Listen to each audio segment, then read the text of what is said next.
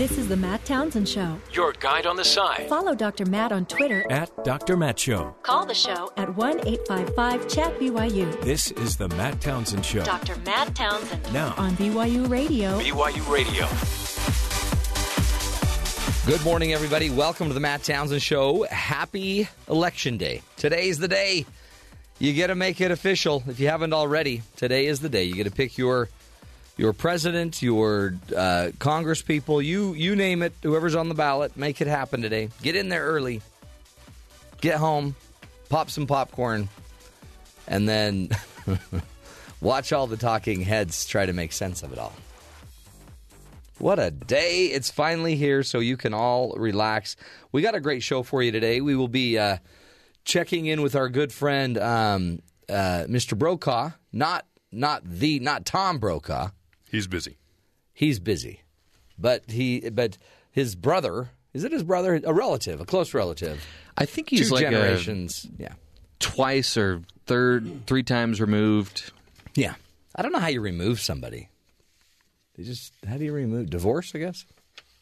You just refuse to speak to each other. Yeah, So you've you've removed yourself from the relationship. I've been trying to, yeah, get some people removed, and they're, they haven't been once removed or twice removed. So we will uh, we'll be talking with him. He'll be all over the country, giving us the latest and the greatest uh, poll updates, plus a fun. Um, not fun, I guess. Just just other insights throughout the day about this interesting election and what it's come down to. In fact, one of our first guests today um, is a professor of law at the University of Utah, and he's he's made an interesting case. We always hear about Hillary Clinton's situation and all the legal issues that she would face.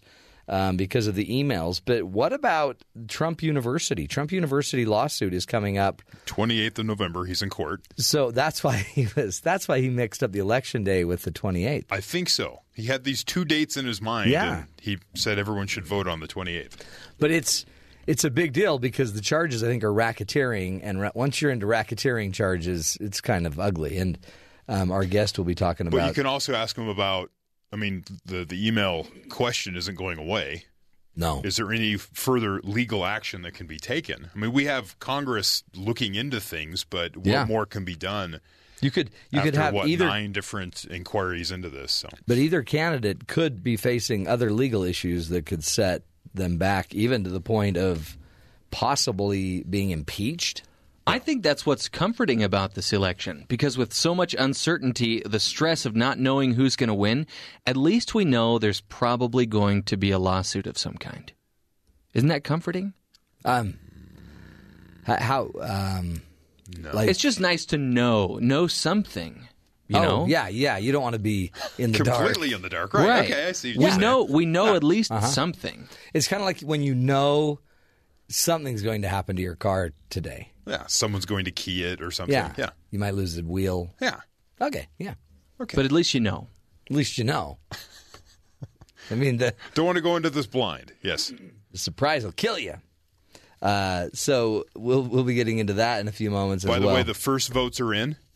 yes. Oh in, yeah. uh, New Hampshire, I believe it is. yeah. here. That. Uh, Dixville Notch. yeah. Yeah. Like nine people, eight people in this tiny There little town. are uh, a dozen, less than a dozen registered voters. The tally, it's over because they voted at midnight. Yeah. In fact, there was a Hillary Clinton rally going on, and CNN put that up in the corner as you watched another video live feed of these people voting. it's apparently freezing there. So four voted for Clinton, two Yeah. for Donald Trump, one for Gary Johnson, There and there was a write-in vote for Mitt Romney.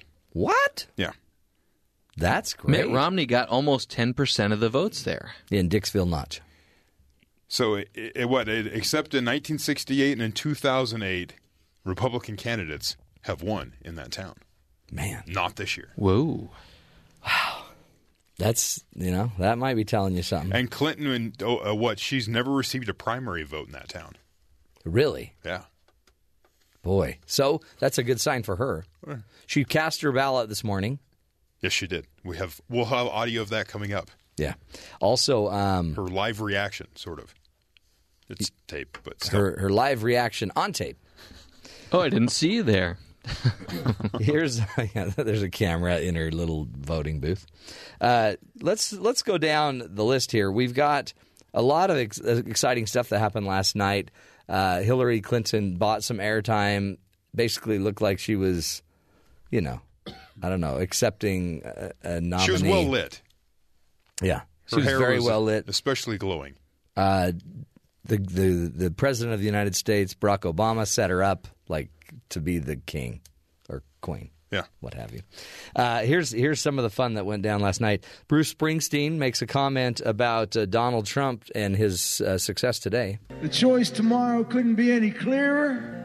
Hillary's candidacy is based on intelligence, He just sort of plays. experience, Strums the guitar. preparation, and That's on an pretty cool. actual vision This should be the way this an has been the whole time. Is it, a, counts. is it a poem? Now, Well, he briefly to address Continues our his concert in a opponent, minute. Tomorrow, those ideas and that campaign is going down. Let's all do our part so we can look back on 2016 and say, He's so we stood with Hillary Clinton on the right side of history. That's why I'm standing here with you tonight for the dream of a better America. Well, and they paid me a lot of money. She's got the endorsement of the boss. Yeah, uh, totally. And he's he's sing talking, strumming Yeah. a little ad for her. That's When was cool. the last time Sing Talking has lost an election for Oh, somebody? I think it's very rare. Except Donald Trump thinks Hillary Clinton's use of entertainers isn't appropriate. Is there any place better to be than a Trump rally? Are we having fun? And I don't have a guitar and I don't have a piano. All we have is great concepts for our country, which is the most important thing. Because frankly, when people get on stage and they're entertainers and they entertain in order to get people to fill up a room for Hillary Clinton, if I ever said those words that Jay Z said or that Beyonce said the other night, Beyonce. you know what would happen to me? The reinstitution of the electric chair. Wow. No, little. 'Kay, Yeah, he used He went from it's fun here at the rally to Yeah. the electric chair. he used he Jay Z used rapper street words. As I was telling my wife, Jay Z speaks from experience. If Donald Trump used those words, he'd be a rich white guy saying those words. right. So that's the difference. And if there's a problem with that, I, I understand, but that's why it works, I guess. And uh, when did Beyonce change her name? that's caused a social media uproar. People are like, he can't pronounce Beyonce. What's he? What's he doing? Man. What's this Beyonce stuff? He's not fit to be president. Uh, it's Beyonce. He should know these things. Uh, today, this morning, Hillary Clinton went in, cast her ballot. She had a little bit to say after that. It, it is the most humbling feeling, Dan, because you know I know how much responsibility goes with this, and uh, so many people are counting on the outcome of this election, what it means for our country, and I'll do the very best I can if I'm fortunate enough to to win today. No boy. ah, did she go? No, actually, she was up late last night. She was up early this morning, demonstrating some of that leadership stamina. Yeah. Apparently, Yeah. no coughing, allegedly. Um, Trump, by the way, did you hear the announcement? Trump announced that Brady, uh, Tom Brady, and Bill is it Tom, uh, Bill Belichick? Yeah, he read a, supporting him. Apparently, he read a letter from Belichick, Really? and then he said Tom Brady also voted for him, and then Tom Brady went on a radio show and went, "I haven't voted yet, But, but I totally. but I plan on it. Just Yeah. you know, haven't voted yet." Well, so would you rather have Jay Z and Beyonce, or Tom Brady and Bill Bill Bill Belichick voting for you? I mean, one of them has won. Is probably the best quarterback of all time, sure, but and one- the best coach probably. But he also has refused to talk about who he's voting for for the entire mm-hmm. election process, and had his hat in the locker, but then took it away. Well, yeah. One person also allegedly deflated balls. And Ted Nugent was on the stage for Trump last night, so there's that That's so. It's not like he doesn't have star power. of some level. Yeah. Fun. Fun election. I mean, what are we going to do when it's all over? I guess that's the that's the big thing. You know what? Let's do this. Let's get to Ron Brokaw. Um, so Ron is a distant cousin. Oh yeah. First, let's do the headlines. Then we'll come back and we'll visit with Ron Brokaw, distant cousin to Tom Brokaw, who is uh, covering the election for us today. First, let's get to the headlines with Sadie Nelson. Sadie, what's going on around the rest of the country? Today, Hillary Clinton holds a clear lead in a series of national polls over her opponent, Donald Trump. A new poll gave her a six point edge among likely voters. A Fox News poll gave her a four point lead over Trump, and the tracking poll from ABC News and the Washington Post also peg her the, with the lead at four points. The U.S. Supreme Court decided on Monday not to reimpose new restrictions on partisan poll watchers in Ohio, which Democrats had sought prior to Election Day. The justices kept a prior decision by a federal appeals court that had tossed restrictions imposed by a judge on Friday on people who keep an eye on voting activity. According to the ruling, they may not interrogate voters within 100 feet of a polling place or block them from entering or photograph them there. On election day, more than 500 Justice Department staffers will monitor voting in 28 states, down from the almost 800 assigned at the same job in 2012. This has been an especially difficult campaign season, with the Republican nominee Donald Trump saying the system is rigged and could cost him the election. The monitors will be looking for voting rights violations at the polls, including discrimination based on race, disability, and language. And finally, Yes. a little throwback news um, with a twist. A Rhode Island designer introduced gag gifts of the past to the tech of today by wiring Amazon's virtual personal assistant into Big Mouth Billy Bass. Brian Kane, an industrial design instructor at the Rhode Island School of Design, posted a video to Facebook showing what he refers to as the future, specifically a singing Big Mouth Billy Bass fish. Do you remember that, Yeah, Matt? totally. the one that sits on the wall, uh, rewired to the mouth along with a mouth along with Alexa, Amazon's virtual personal assistant. And the video shows Kane asking about the weather, and Alexa, Alexa answers the question while the fish's lips move along How to the words. That is a brilliant idea. Isn't it? Yeah. I'm like, I could see a lot of people actually buying that for Christmas if that was for sale. Because you don't want to just talk to some little, you know, barrel of that looks like a speaker. yeah, for real. I want to talk to a fish that turns its head and looks at me, Exactly. gives me the respect I mm-hmm. deserve. and then if you could break into a song, boy, that would be it. What else do you need? I would love it. It'd be hmm. great. Cool, Sadie. That's a that by the way, a great Christmas gift. They need to get that out. He needs to mass produce that. Terry shakes his head. Obviously hates Those, talking those trout. talking trout are ridiculous. They are not. They're fantastic. Hey, one interesting thing last night. This is Trump's been trying to start a revolution. This is Independence Day, but he, he this is his attempt to try to motivate I think he missed a his moment. fans um, on Independence Day. The corrupt politicians and their special interests have ruled over this country for a very long time. Today is our Independence Day.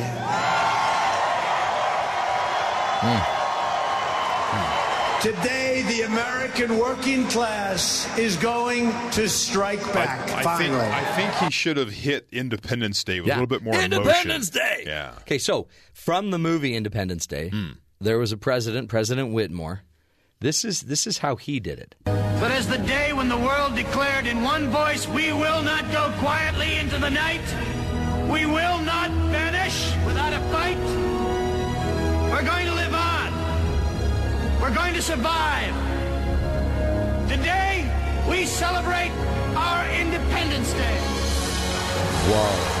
It gives you chills. It helps if you have music, that dramatic music playing behind Yeah, you, though. I don't know why he didn't. Donald didn't have his. yeah. That's whoo Yeah. That was a president right there. right there. Live from Area 51 with aliens attacking. He's a great president, and he flies. Isn't he a fighter pilot? Yeah. Yeah, They didn't let him fly, though. Yeah. That would have been cool, though. they never do. They never let the president No. have fun. It's always Will Smith that gets to be the hero.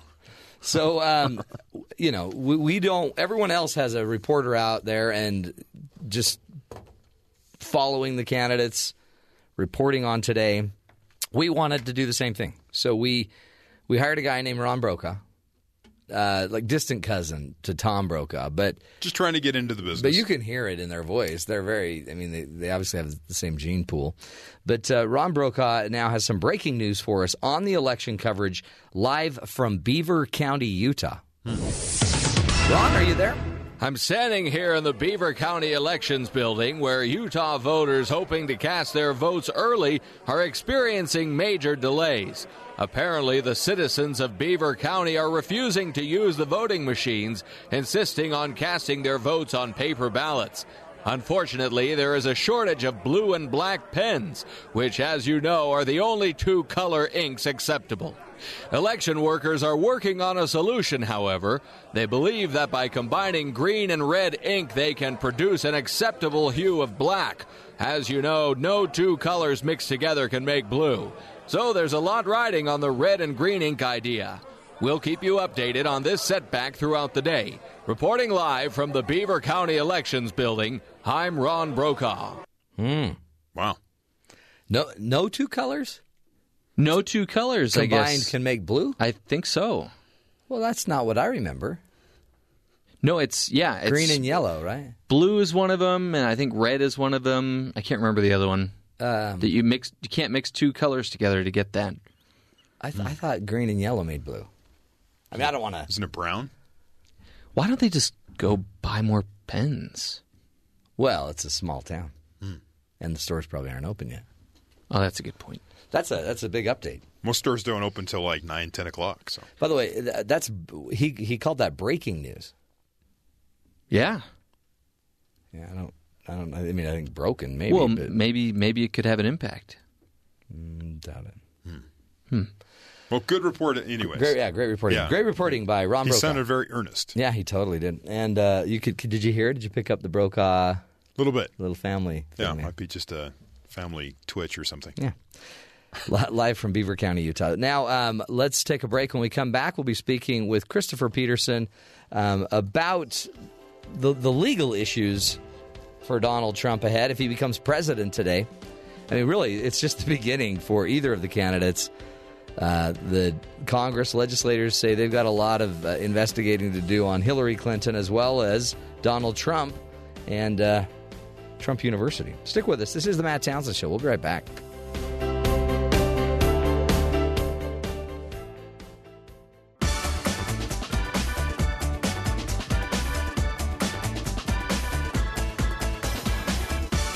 Welcome back, everybody, to the Matt Townsend Show. You know, it is election day, and uh, tomorrow, Hillary Clinton or Donald Trump will be the president elect, ready to uh, to start their game of, of setting up their office and taking over the Oval Office. Well, litigation, accusations, and public relation fails have plagued Donald Trump's campaign from day one. Could Trump's past actions, especially his pursuit in giving quality higher education, actually come back to haunt him if he wins in the Oval Office? Do you remember Trump University? That was his, uh, I guess, attempt at giving quality higher education. Here to speak with us today is Professor Christopher L. Peterson. He's a University of Utah law professor and the author of Trump University and Presidential Impeachment. Christopher, welcome to the show today. Thank you for being with us. Well, good morning. Thanks for having me. You know, it's interesting because we hear and we've heard a lot for the past month or so about Hillary Clinton's emails and the FBI investigating, and it's got it has a lot of press. Uh, you know, a lot of people are saying, well, once she's back in office, I'm sure there will be more investigations.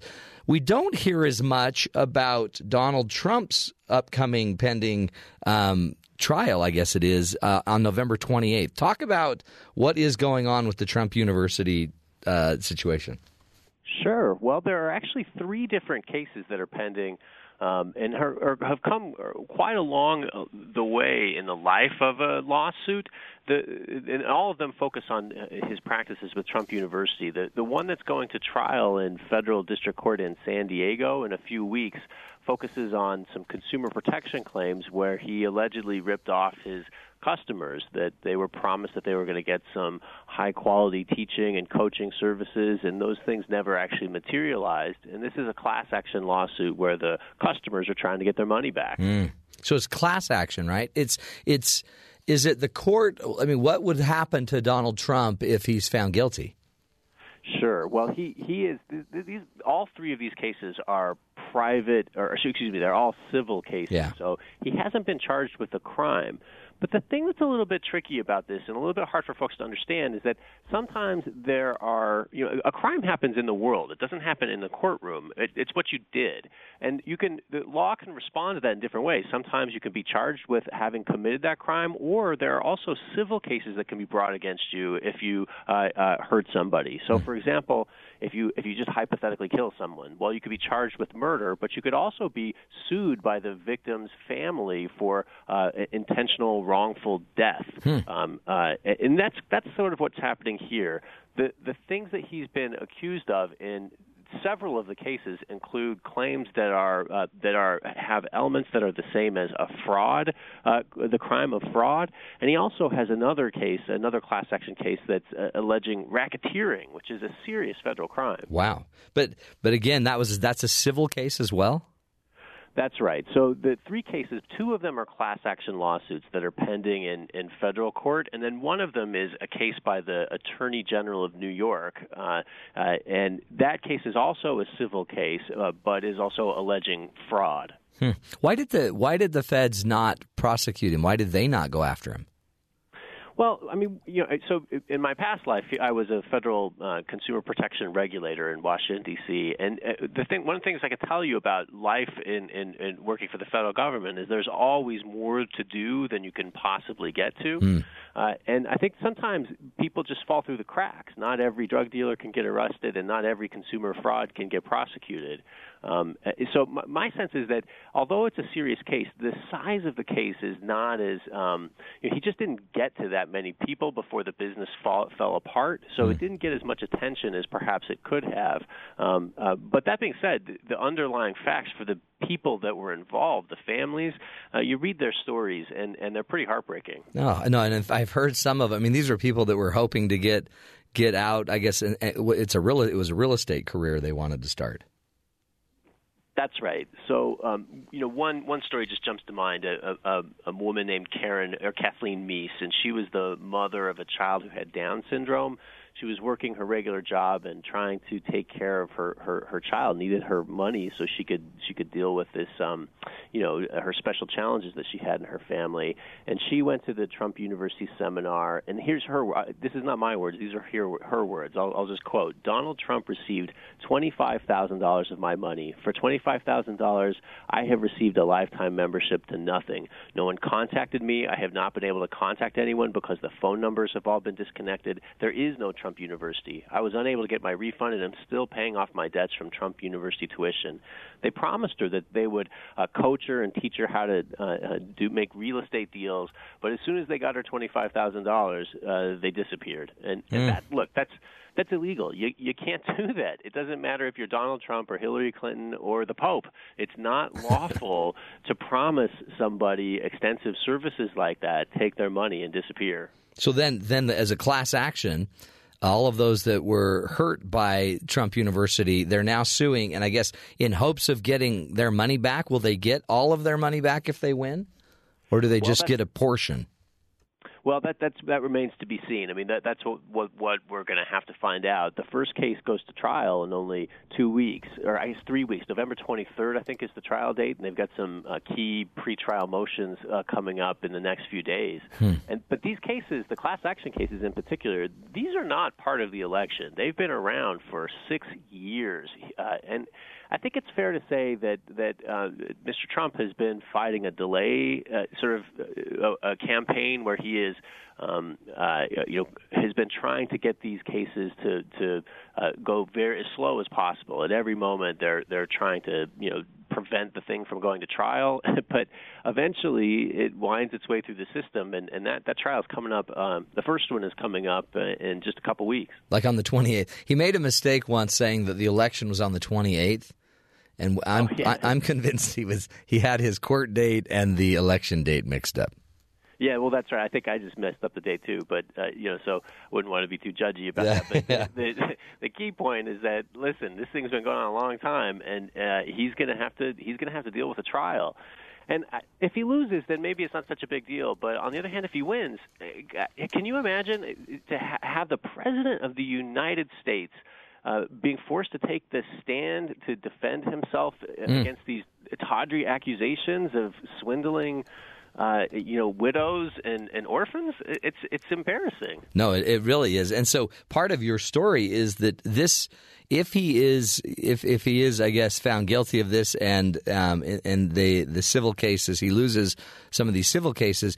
You're saying this could set up um, an impeachment process for him, or grounds for impeachment as president.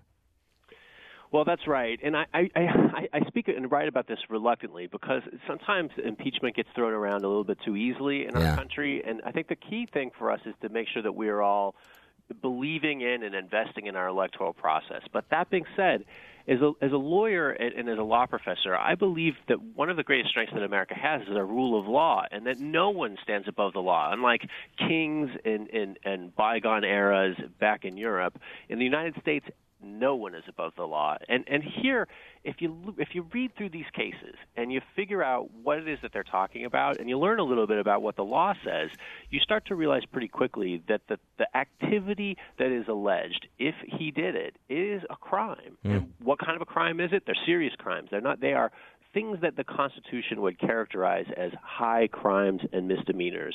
So, in that New York case where he's accused of fraud, fraud is punishable in New York by you know, multiple years in prison, and even more serious eh, are these accusations of federal racketeering.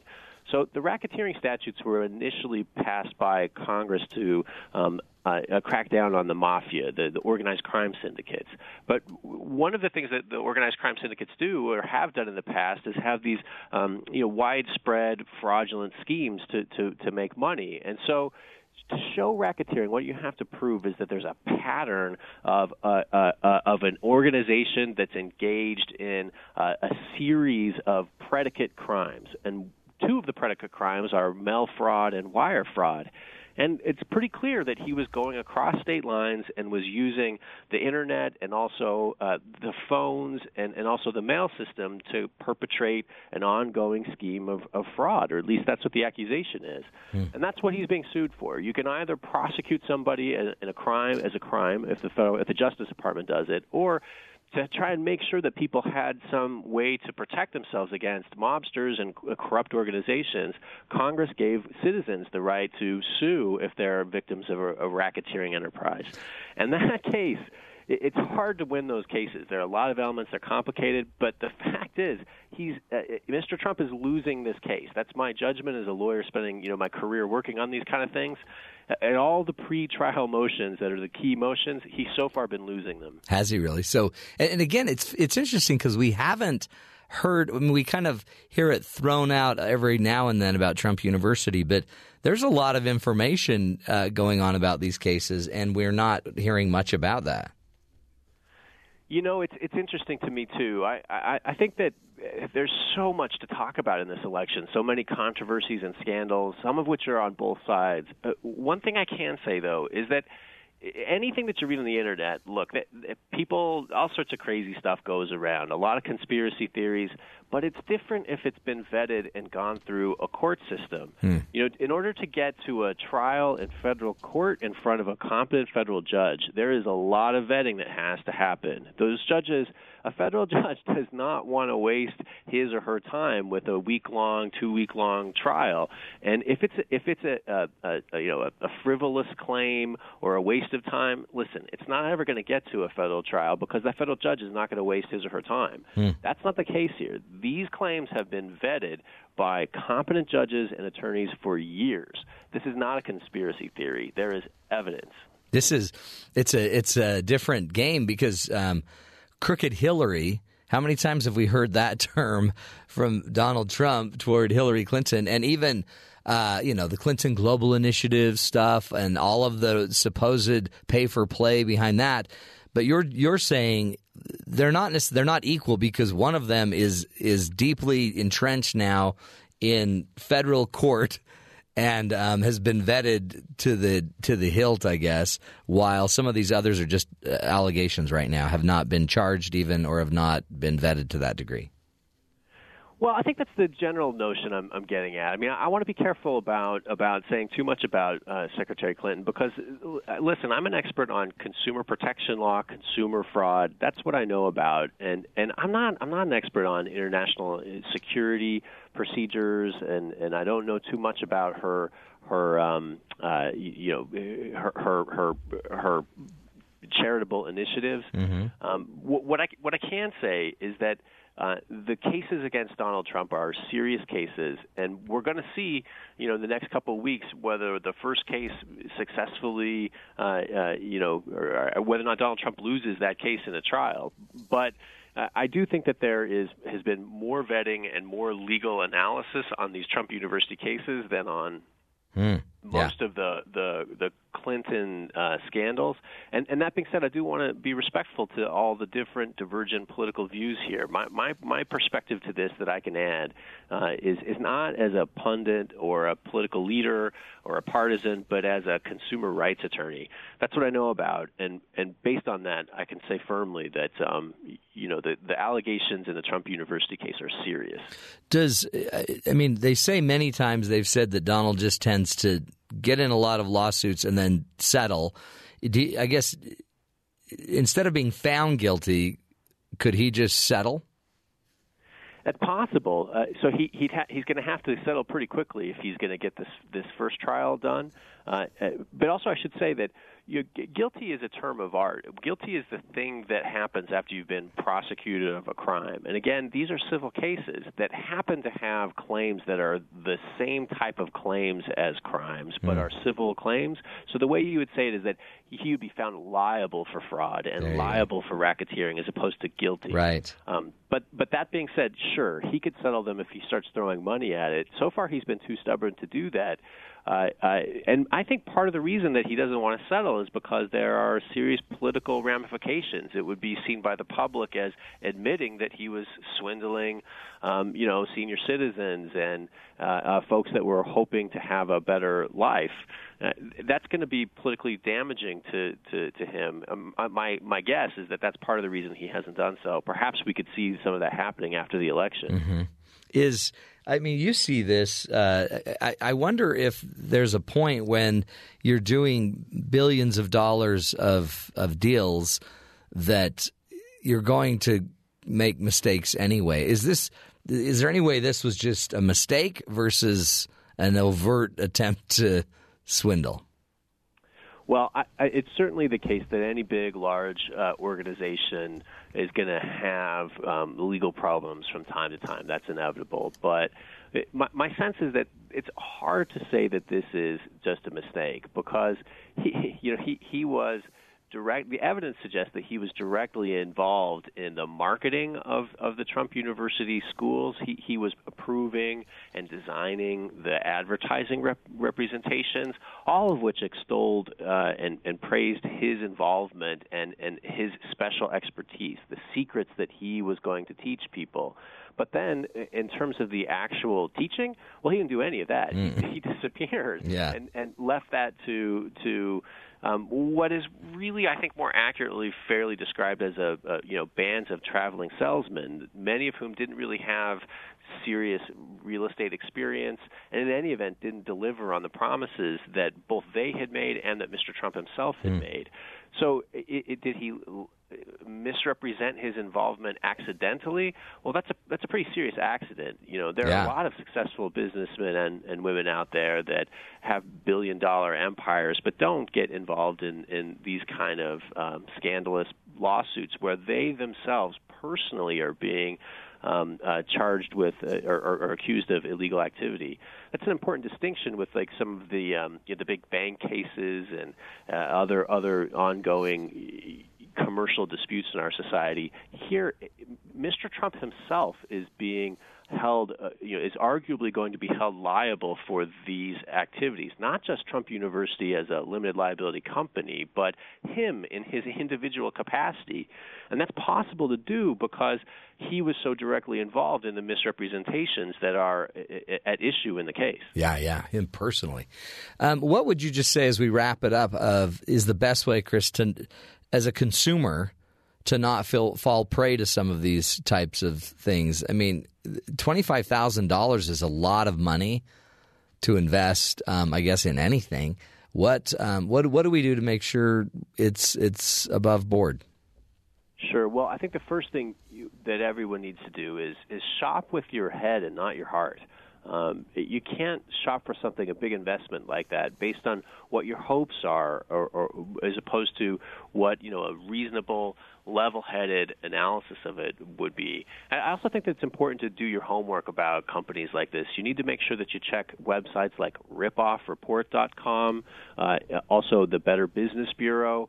Uh, it, it, you know, many of the people who ended up taking out the you know, buying these Trump University services did so after his Better Business Bureau rating fell apart.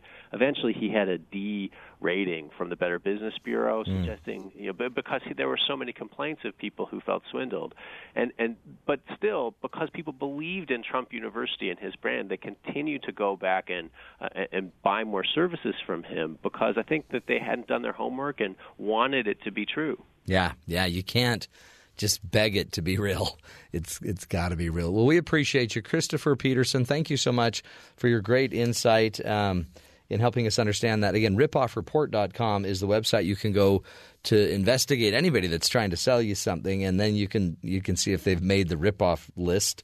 Uh, Christopher Peterson again is the John Flynn Endowed Professor of Law at the University of Utah's S.J. Quinney College of Law where he teaches contracts, commercial law, and consumer protection courses. We'll take a break, my friends. Come back to a little Coach's Corner. This is the Matt Townsend Show. Stick with us. We'll be back.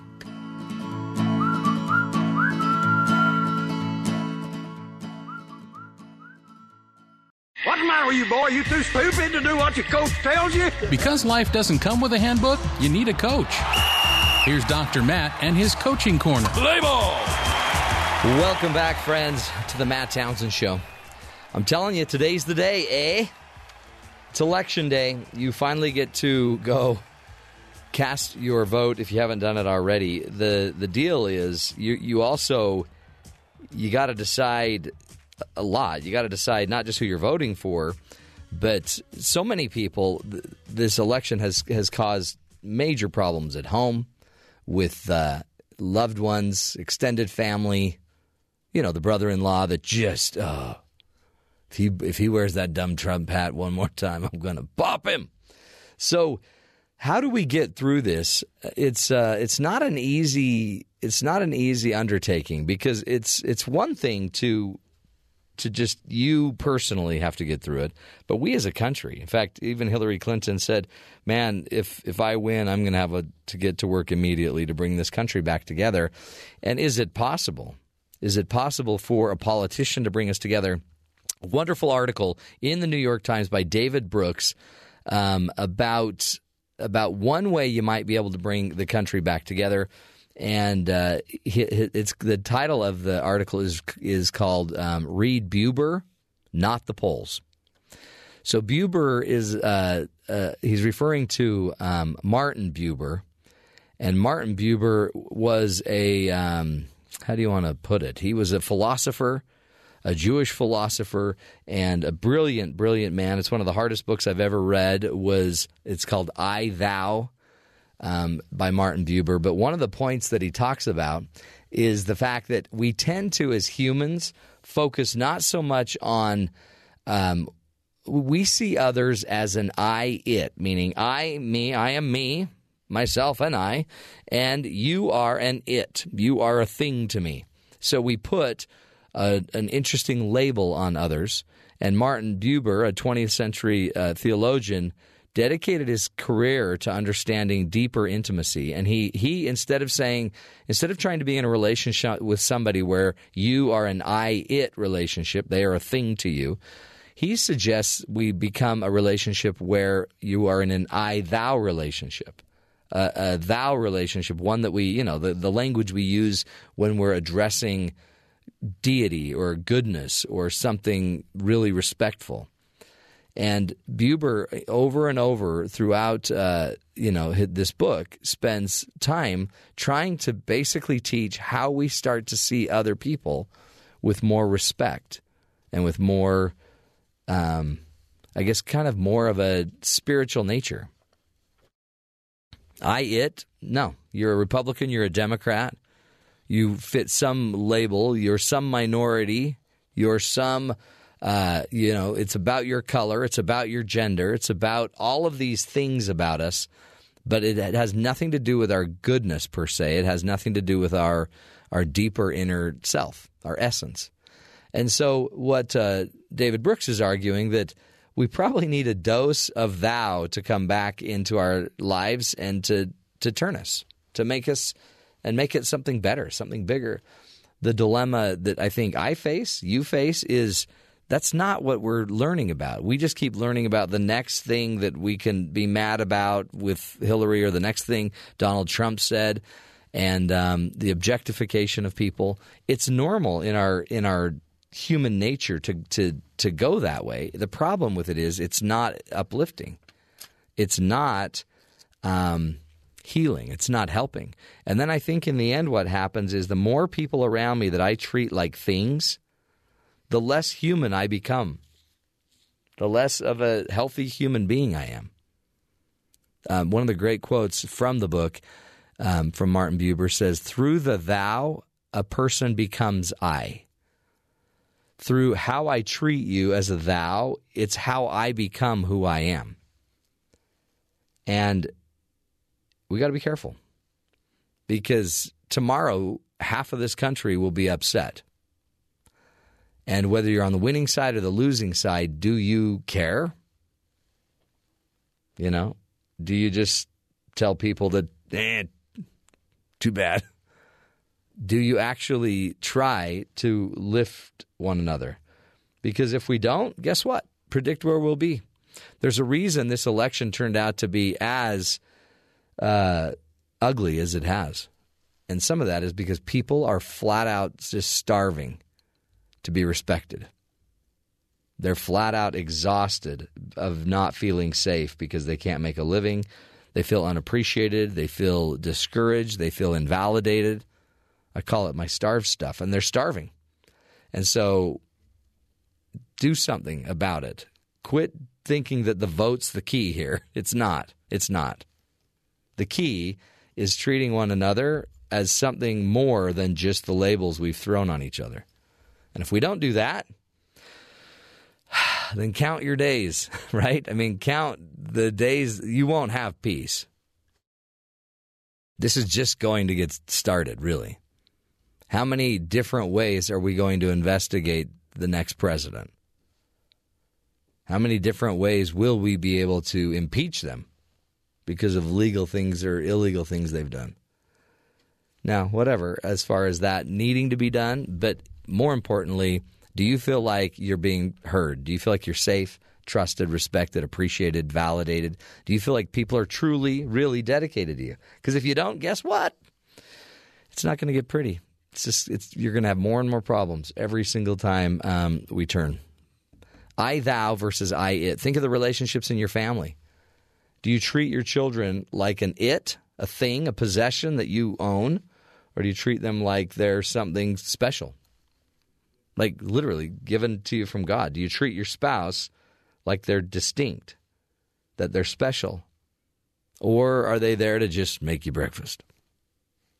It's your world, and uh, how you approach it, how you choose to relate to it, either as an it, a thing, or as a kind of an eternal being and one another, it'll set you up for many, many, many different feelings in life. We'll take a break, come back. That's uh, the coach's corner. Stick with us. When we come back, we'll be talking accordions. Some poor man stole lots of accordions hundreds of thousands of dollars of accordions. Wait, so oh, you mean literally poor? He's the poor man. He's the poor man Okay. now. Yeah. We'll be right back. Stay with us.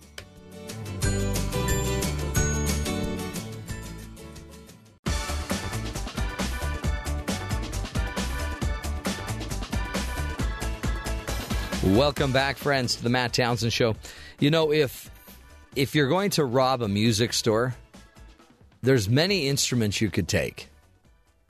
But uh, our latest theft, police in UK, this this guy had a very targeted audience. He was after.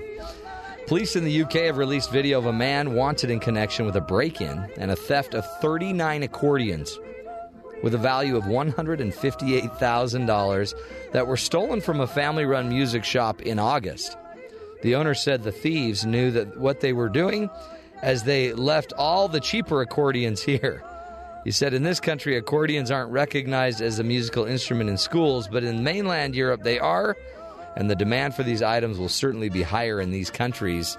So now he's got to go fence $158,000 in accordions. Can you imagine some guy on the street just opening up a trench coat and this accordion just like it just plays as he, I got what you there. need. I got the only the good stuff. Is this what you're looking for?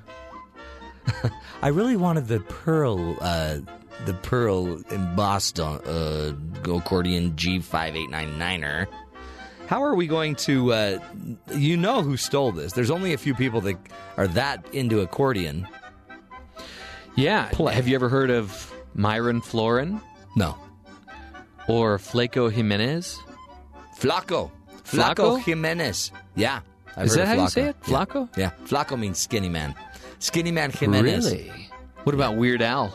Weird Al means strange man named Al. Weird Al Yankovic. it's probably Weird Al. He's the one that took it. Hmm.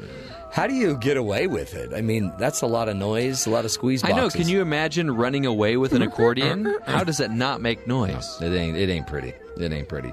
They knew what they were doing, folks. So keep your eyes out there for uh, somebody trying to fence accordions. Never trust a man selling an accordion out of the back of his car. That's the rule. My mom always told me that. Did she? Yeah. my, it- my mom plays the accordion, and so did I. Not to brag. You know, luckily I never ran into a, a man in the back of a van with an accordion, but that's not a lesson that I wanted to learn the hard way. No, no. That's a great point. Hour number one, it's in the can, my friends. It's in the accordion box. We'll lock it up, make it safe. We'll be right back. Hour number two up next.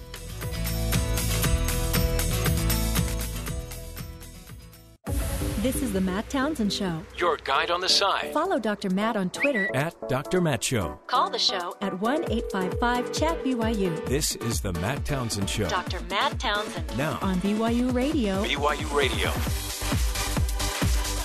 Welcome back, friends. Hour number two of the program, and it's election day. Today is the day. This is it. That's the headline on CNN. You you got to get out, cast your vote. You know, it's a big deal. This is the day we've all been waiting for. and it's over. After this, you can just get back to your life. Yes. No more political campaigns, no more political commercials, no more interruption of your NFL schedule. It's all good now. It's all good. Excellent. That's right. Got a great show for you today. We will be talking, um, uh, actually replaying an interview we did with Dr. Jeremy Sherman about how not to be fooled by jerks, how not to fall prey to the jerk, and how not to become one. You know, if you're bordering on jerkdom, this is the show for you. We'll, we will uh, we will we'll help you make sure you avoid that one if that's a problem. Today, by the way, um, as it's election day, it's it is also the day that uh, you if you don't want to watch TV, you don't have to watch TV. If you don't want to do anything political today, you can turn everything off. You don't even have to listen to this show. You might become a jerk. We'd recommend you do. I would listen to it so you don't become a jerk, but you you have the freedom too once you voted to just walk away. I'm I'm confused. Yeah. Why? We can we can just turn everything off. Yeah. Facebook, Twitter, TV. Just turn it off. Turn it off. I think there's a catch. No, no. Many say that if people had just turned it off, they'd be healthier and happier today.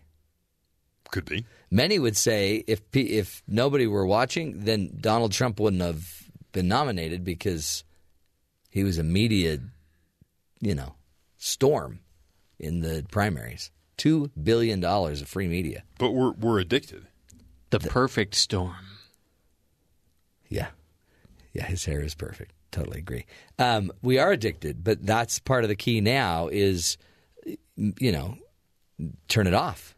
If you don't want to listen to it anymore, tonight you don't have to watch you don't have to watch the votes coming in I, I kind of do. Because you're addicted. Well, a little bit, but I plan on doing that. We'll talk about that. We'll talk about the parties tonight. There's going to be a lot of parties. Trump and Clinton, we'll get into that. They're partying. They're both really, really close. really close to each other. Um, plus, also, of course, um, we will continue our interviews with our our, our very own um, reporter Ron Brokaw, who's out trying to see if there's anything going on at any of the polls, and uh, he'll be in Ohio. So he was in Beaver County in Utah. Yeah. And now he'll be in Ohio. He jumped right on a plane, But, you know, flew right to Ohio. that was kind of a big deal. They didn't have the right color pens. Yeah, they were missing pens, and people didn't want to use the electric electronic voting tools. So we'll see what's going on in Ohio. Ohio's a big swing state, and Ron Brokaw, you know, a distant distant relative, to Tom Brokaw. He's going to give us a little update. Be interesting to see what's going on with him.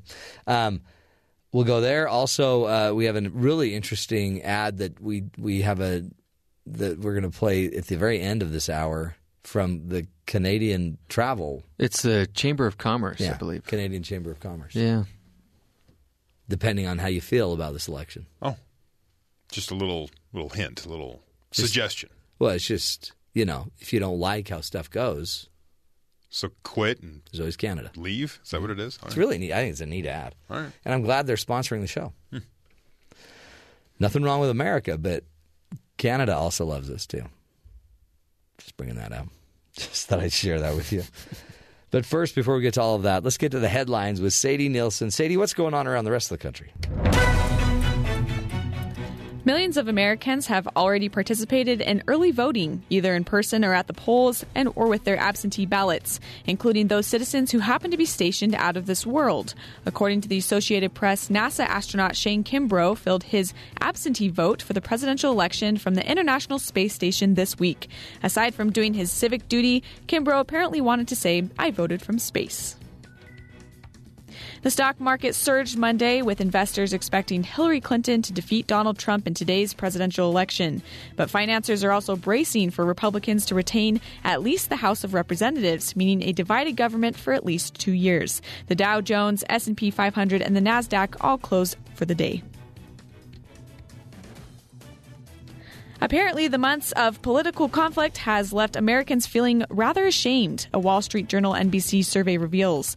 Nearly two thirds of adults say that the 2016 presidential campaign made them less proud to be American, and around 60% said they didn't like either choice of candidate. Only 7% of Americans said the presidential election made them more proud. And finally, Yes. so you know the movie uh, Snakes on a Plane? Is that what it's called? Yes. Snakes on a plane. With Sam Jackson. Yes. Ah. So passengers on I a saw this. passengers on a carrier Aeromexico flight to Mexico City on Sunday spotted a serpent slithering around in an overhead luggage compartment. Ah. A passenger captured a video when the giant green snake suddenly dropped down from the overhead bin. Mm. The plane was given priority landing and the reptile was quickly secured. Uh, the airline is still working to figure out how exactly the snake got on the plane in the first place. Snakes on a It plane. is Terrorists. honestly. Did you see this video? Yes. Scary. Like, and some guy's just filming it. That's what nightmares are made of. I thought when it and it drops a little bit, it like drops and hangs, and um, honestly, I thought people would freak. I, I, don't, I guess not everyone saw it. I don't know, but this one guy's just filming it. No big deal. Just a green snake. What's I mean, what's the worst thing a green snake could do? Yeah, totally. Eat a child? He he was a distance away from it. There was other people in the way, so he probably felt safe that it would go after those people before him. So yeah, film it. But there's some lady that's just going to turn and have a green snake. Oh, did my oxygen mask come down? Hey, everyone's got a time to go, Matt. well, he had the flash on his phone, and as everybody knows, when you flash a bright light at a snake, it it, uh, It is a attracts the defense s- mechanism, No, I, I don't think that works. I, isn't it? No. Oh, I don't know where you learned that. It actually just attracts the snake to you. you become the first meal. Well, I think it works like in Rear Window where you blind them temporarily. Uh, I don't think it works that way. Hmm. I think you'd be dead. On the airplane, Jeffrey Simpson would be the first one killed by the green snake. But you would have your flashlight in your hand. And then- Luckily, I have snake this- coverage on my insurance plan. The story, but you valiantly, valiantly fought off the snake with your phone. Yeah. That'll be the story. And then you'll be a hero of the day. Then Matt can read the story at the end of the show for about a minute and a half. And You'd then my hero. that paper will be tossed in the recycle bin. One man dies. Moving on. Yeah. Um, today, with the election going on, can I just say, um, how do I say this and be politically correct? This, this whole election's been about rejecting political correctness. Let so me go just ahead. suggest something. I I personally think this is more about the media than anything. I think Donald Trump was supported and created by the media, and they made him a lot of money in the primaries. Now, I don't think they did it on purpose. I think they looked at it as a way to get ratings because people were Right. watching it, so they just But kept doing you, it. You know, but you but they gave him two billion dollars worth of ad flow, and he destroyed everybody in his wake. Then he came in, and they then had to pay homage and respect to Hillary, who was also spending a billion and whatever dollars to the media. Yes. So, and then they didn't necessarily give Donald the same support they used to give, give him, and I think the press probably turned even more negative. But some of that too is because Donald played Donald. Um, I don't know. In the end, now they've made a ton of money. Their ratings have never been higher. And tonight, and by the way, we've heard every poll in the world from Donald Trump is leading in every blue state that and has a chance. But I remember last year or last election thinking Romney had a chance mm-hmm. when he didn't have a prayer. No. And he was blown away. But it was the media still spewing all of this stuff. There is a theory that the media tries to kind of make it look as if the race is tightening Yeah. so they can continue to get people to watch, which Right. helps them sell more ads. And they wouldn't do that to us, though.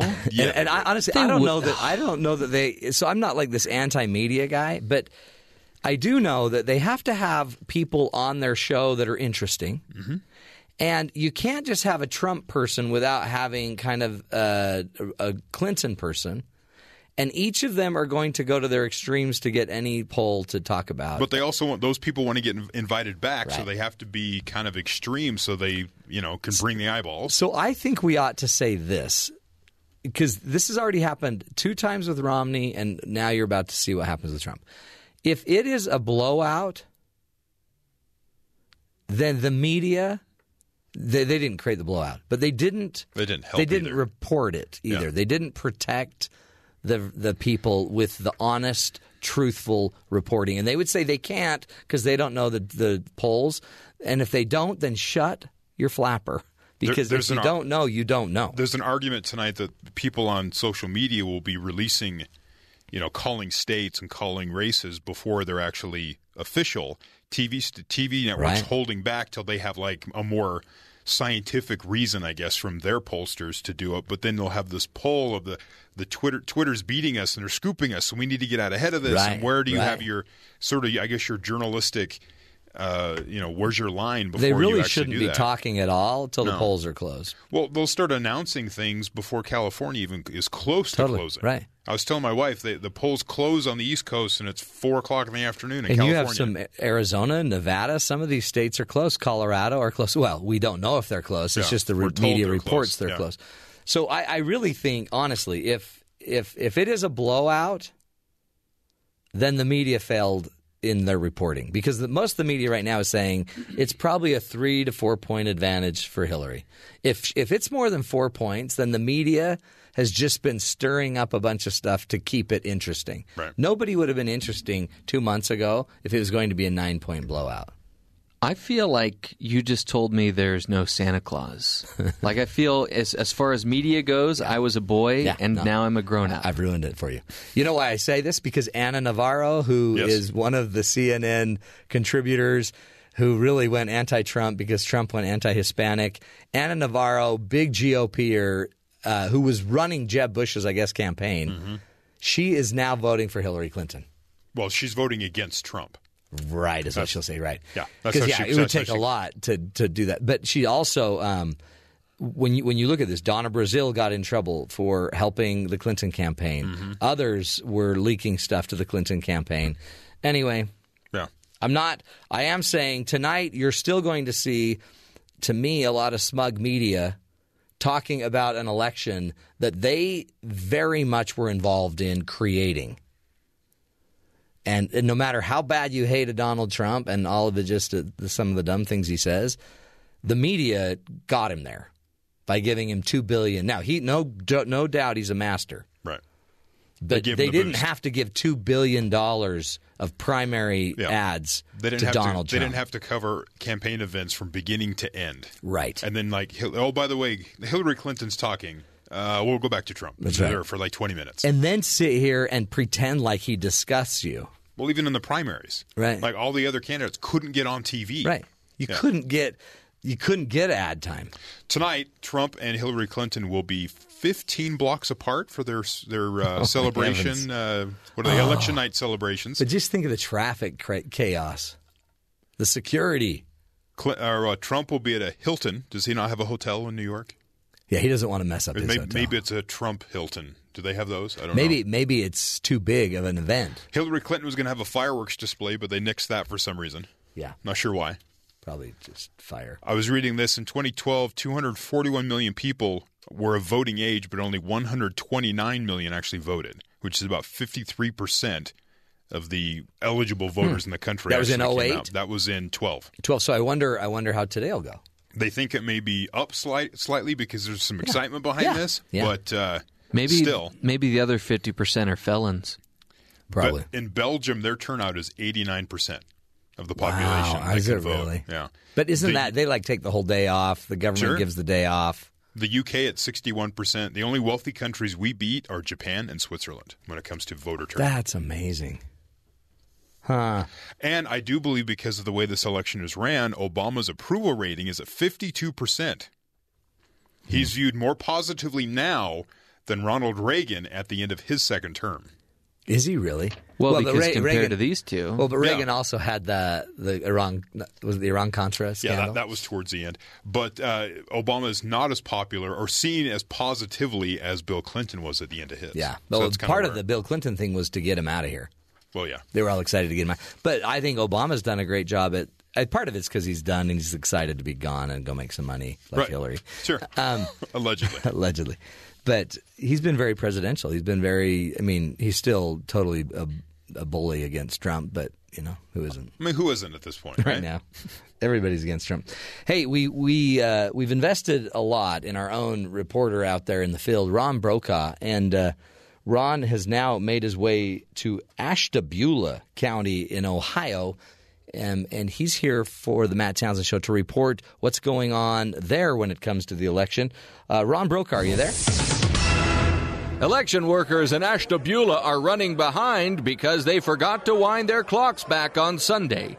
The temporary setback is not expected to have a significant impact on the polls here, as Gary Johnson has a commanding lead and is expected to win handily in the Ohio County. Reporting live from the Ashtabula Elections Building, I'm Ron Brokaw.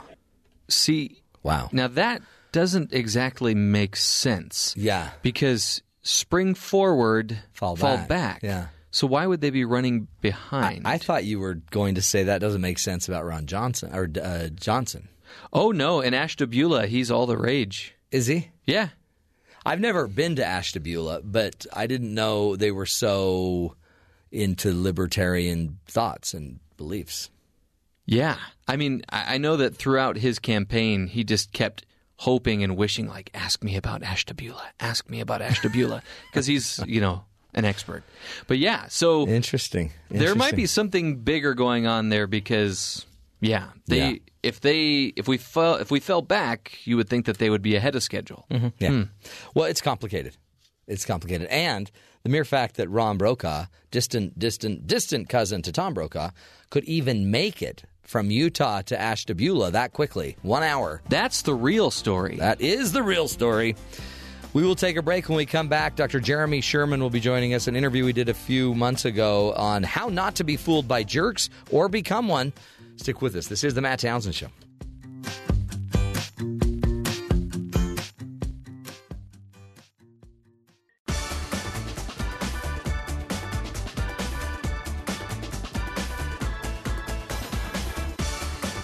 Welcome back to the Matt Townsend Show. Do you have a friend who just can't seem to recognize that they're being duped? They don't realize that the door to door salesman has fooled them again, or that the Facebook is never really going to give away free money just because you copy and pasted something into your status. But how can you recognize, you know, when you're being duped? And and and why is it that some people are more likely to fall for it, and uh, some aren't.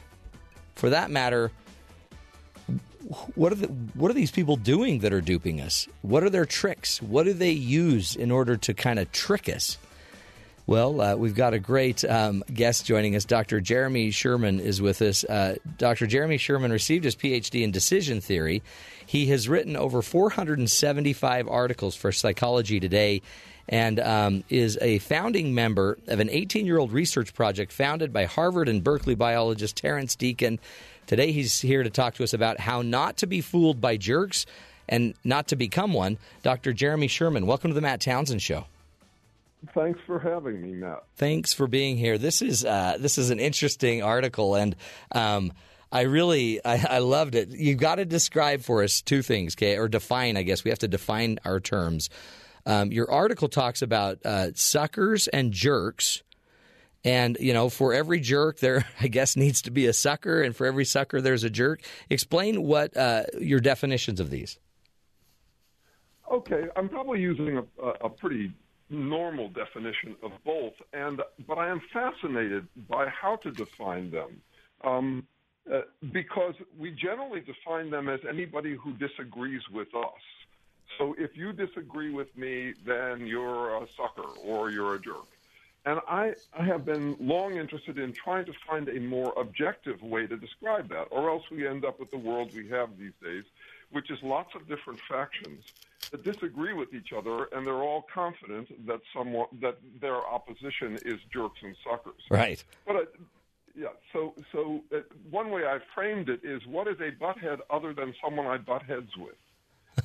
um, it's a, uh, and, and it's it's true. It's almost like instinctively anybody that doesn't think like me, I might think, uh, meets the role of a sucker or a jerk. I guess that's right, a sucker yeah. or a sucker or a jerk. And actually, in a way, the difference between them is just input and output. Uh, that is, if I'm taking in someone else's uh, beliefs that uh, then I'm a sucker, but then if I espouse those beliefs, then I'm a jerk. I mean, there's one way to think about that.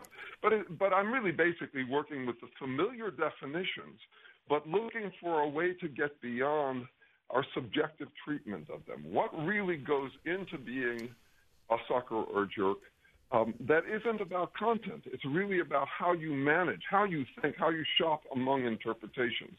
It's not about what you think, but how you think. Huh. How you shop among interpretations, because there's many ways to see something or to be pitched something, and so this is really about how you evaluate the data.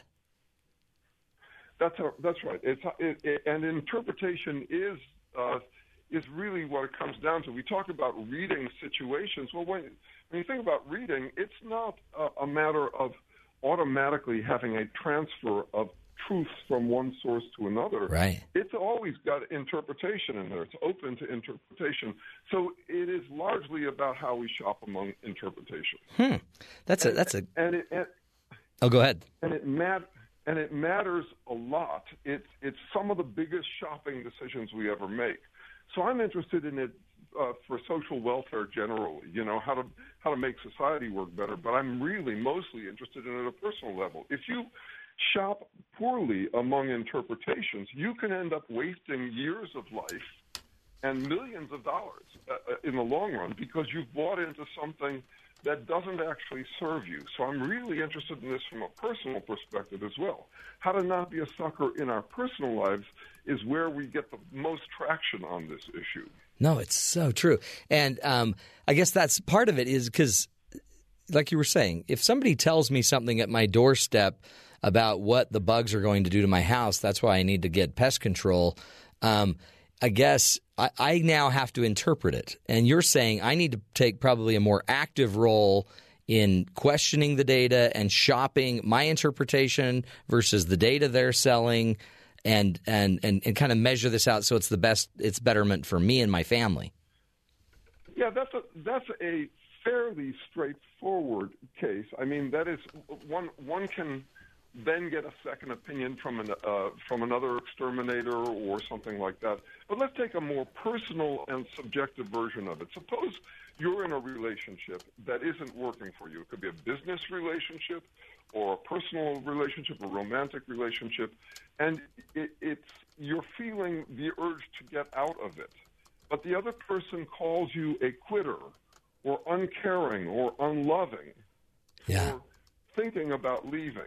Well, you can end up spending decades of your life in a relationship that turns out not to be the best for you because you're persuaded by what turns out to be empty rhetoric. Let's take the let's take the concept of uncaring. It's used as a pejorative. It's used as a negative. It means you're doing something wrong when someone accuses you of it. No one feels complimented when they're told that they're uncaring. So we know it's bad. What does it mean? It means you don't care about something it implies a rule that one should always care about everything.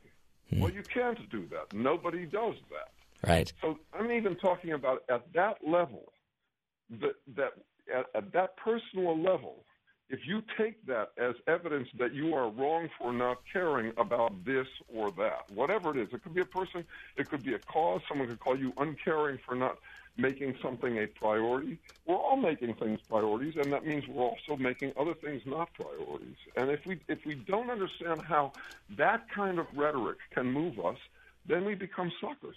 Yeah.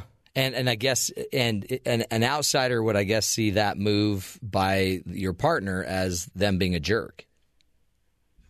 Um, that's right, and you being a sucker. Yeah, yeah, and, yeah. And, and, by the way, I'm not arguing that one should leave or not leave. Right, right. That's not the question. It's just their method. The it's their. Is, is it the method that they're using? Swayed, it's it's being swayed. One way I think about it is that we we have to shift between deciding and decided on lots of decisions throughout our lives, and um, often we are shoved over into a decided state by empty rhetoric, rhetoric that can't actually solve the problem, but makes us think that we don't have to think about it anymore. So I'm more interested in keeping alive the decision, the deciding, long enough to make a sound decision, a practical decision from a personal, from, for, for you in that situation. And the rhetoric basically puts us to sleep. If someone says, well, you're uncaring, I, I can't leave this relationship because I wouldn't want to be uncaring. Right. Or I wouldn't want to be called a quitter. That has decided it. it. Basically smuggled a decision into a description. Someone thinks that they're just calling you a, uh, calling a spade a spade when they say, "Hey, look, you're just a quitter." You know, that's that's what you are. No, it's not that simple. We all quit things. You can't live your entire life as though um, you never quit something. The question is what to quit. And you can't get to that question if you fall for the kind of empty rhetoric that says uh, quitting is always a bad thing to do. Yeah. You know what? You see this a lot, I guess, uh, don't you? In in the rhetoric of our, our of our politics, of our policy making, even in the whole gun discussion now, it, it, a lot of stuff is being folded in, and like you said, decisions. It's our our our apparent decisions of what side we're on are all being smuggled just into the rhetoric or the description of the problem. What you want to kill Yeah, people? I- you know what I mean? Yeah, we exactly right. yeah, that's exa- exactly right. And it, it, so, yeah, so I, a CPA considers uh, April 15th, the season, the month coming up to it, to be their season. This is my season. Um, Yeah. Politics is a fascinating time to be studying. Uh, a, a fascinating arena to be watching this occur in, and and and we're seeing um, extensions of the slippery pseudo-profound rhetoric, the rhetoric that sounds fancy but isn't actually saying anything, um, or is making a decision from with only a one-sided argument. To take an old example, we were told that we couldn't leave uh, the Iraq War because it would be cutting and running. Well, that's just a direct parallel to what I was just talking about. Cutting and running is to reflect negatively on leaving something. Well, do you want to say that you've cut and run every time you leave everything you ever left? You can't do that. Sometimes some of the decisions are good ones, some of them are bad ones. You don't want that rhetoric to decide it. And yet in politics, we use that to an extraordinary extent. And I guess oh. is it always like you said? Is, is it always just a really nicely packaged statement, like cut, cutting and running? You know, your your boots on the ground or whatever. So, I, I guess I guess it's really about the language that we're using. Is that is that language sculpted to to make this happen, or is it just evolving in our normal day to day conversations? Well, it, it's a combination, and um, it's irresistible. If you're in a position of power and you need to justify um, to a receptive audience, a gullible audience, you can't help but use this stuff. So one of my fascinations is that rhetoric gets better and better over time. That is, if we find a new rhetorical trick by which to convince people of things, whether it be in a partnership or whether it be in politics at any level, in any arena, we don't forget that rhetoric. That is, it worked for us, so we're not going to forget it. Yeah. And yet, at the same time, a sucker is born every minute. that is, we are all born naive, so it's very hard for critical thinking skills to keep up with the quality of rhetoric that's available. And I do have hopes in this election that one of the one of the one of the effects, if we survive this election, will be that we will have become more sophisticated in our shopping among interpretations. Yeah. Because Oh. you, you need a whole lot of training in a whole lot of bad rhetoric before you start to see that it's bad rhetoric. And in a way, we get that over the years. For example, you look at an advertisement from the 1940s and you say, God, who would believe that stuff? Right. So we do become somewhat more sophisticated, but it's very hard to keep up. Well, and it sounds like too, Dr. Sherman, we've got to be talking about it like we are in order to maybe point it out more. Um, let's take a break. We're speaking with Dr. Jeremy Sherman, um, who is the author of the book "Negotiate with Yourself and Win: Mind Minding for People Who Can Hear Themselves Think." Um, wonderful insight there, plus 400 plus articles on Psychology Today. We'll come back, continue the discussion about how not to be fooled by jerks and how not to become one. Stick with us. This is the Matt Townsend Show.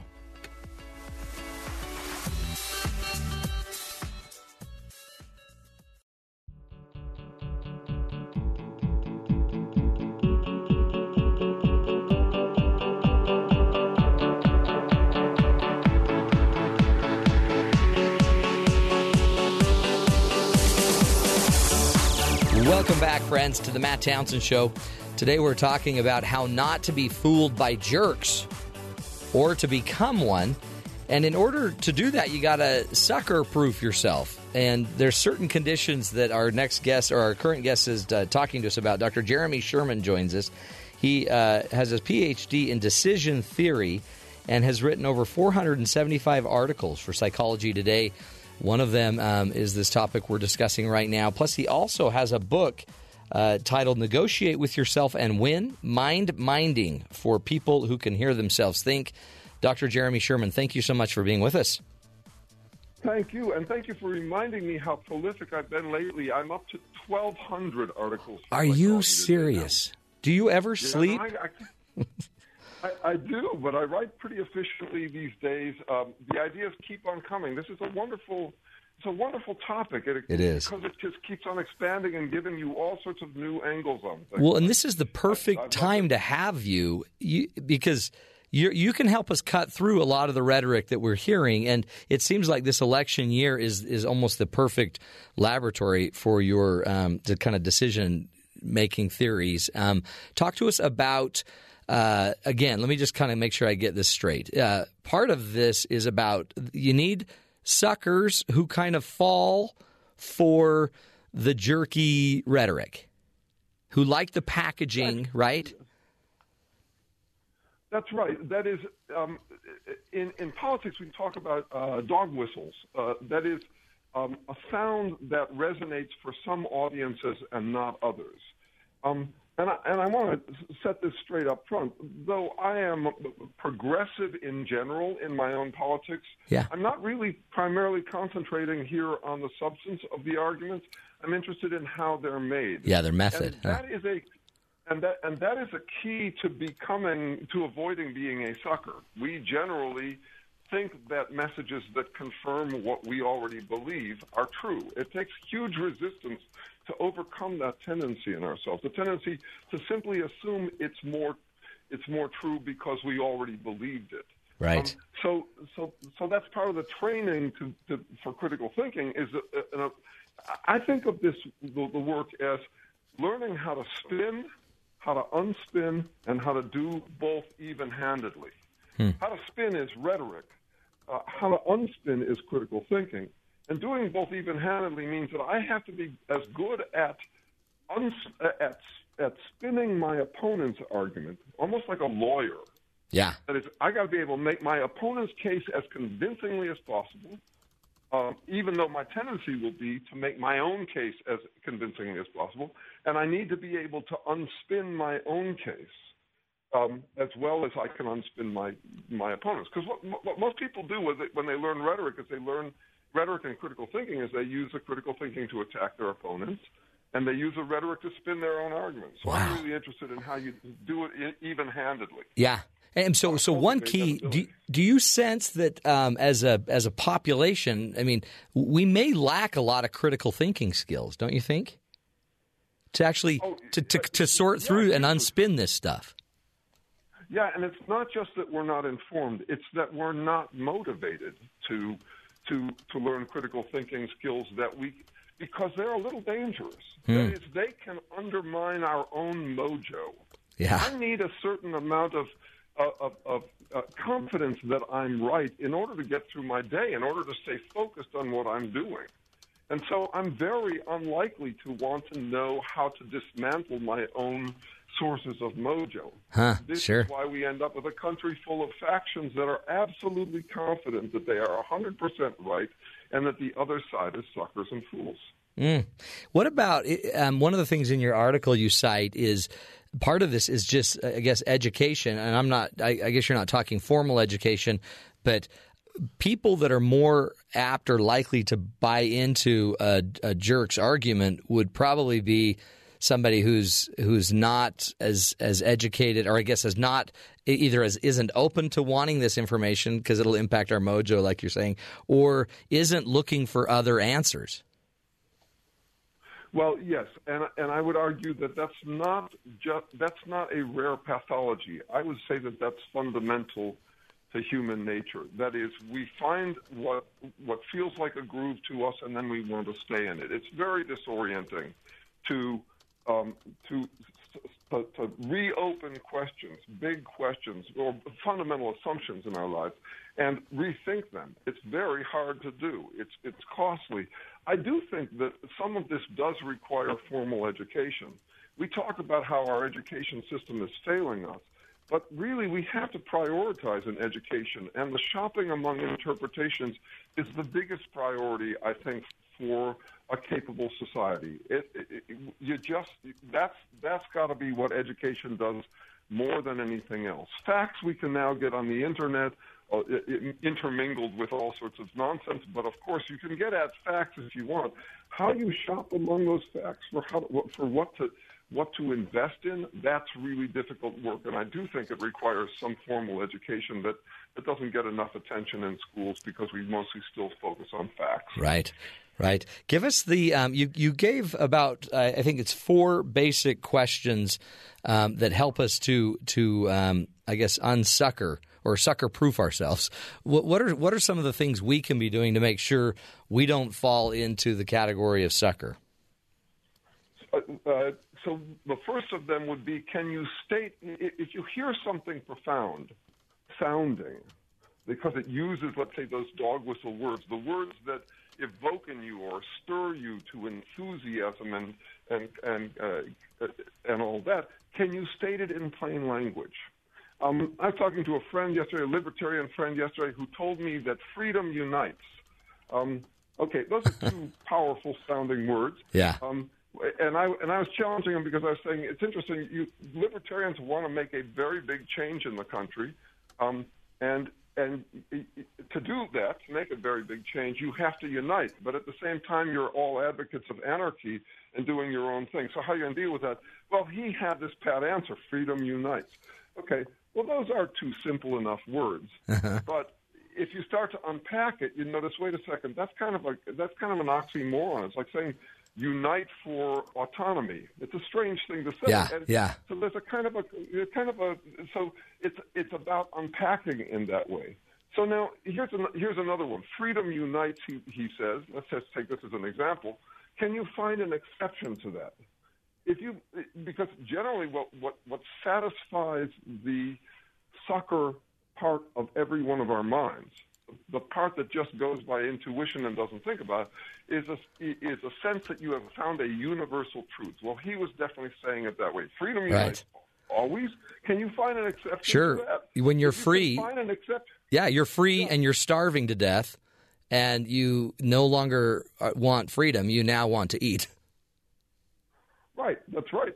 Uh, that would be an example. But also freedom. If if you and I are free to choose to do whatever we want, chances are reason, uh, reasonably good, given just the statistics, that you will end up wanting to do something different from me. So, That's right. So how do you want? You And it doesn't unite us anymore. Right, and also we can think of plenty of situations in which it's not the case. So the second, so the first one is say it in plain language. Yeah, that is strip it of its rhetoric. Uh, two is can you find an exception? If you can find one exception, then it's apparently not this general, universal, sweeping formula that will solve all your problems all the time. Yeah. And you have to, so, so this is basically an argument against what's called confirmation bias, the tendency for all of us to look for examples that support whatever we believe in, not look for exceptions. But if we really want, you know, a, a solid understanding, better interpretations, we have to be very careful about what's a universal rule and what isn't a universal rule. Um, and a lot of stuff is touted as a universal rule when it can't possibly be. Right. In fact, and, and speaking it as a fact. Oh, I guess that's another one of your points. Is yeah, because you can speak so strongly, it sounds factual. That's why you're saying we've got to question using these questions, this data, this rhetoric.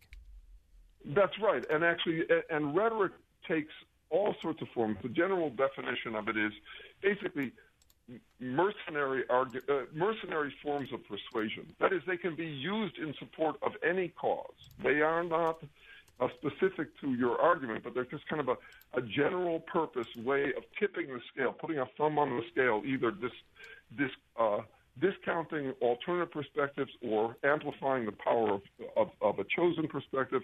That's what rhetoric does. Yeah. It's, it's kind of generic in that in that sense. And that gets to the third point, which is could your opposition use your argument against you? For example, we, we like to sound perseverance furthers, but we usually employ it when we're thinking about um, things that we would like to see more of. So imagine if ISIS claimed perseverance furthers. Uh-huh. We wouldn't be so happy with it then. right. And so it's a matter of basically turning the tables um, in order to see whether this thing is actually as true and valid and affirming as you think it is. If your opponent can use it against you, then it's not as true as all of that. Um, and then, the, and finally, the fourth one does get down to this basic point I was making earlier, which is uh, we often use loaded terms as if they're merely descriptive.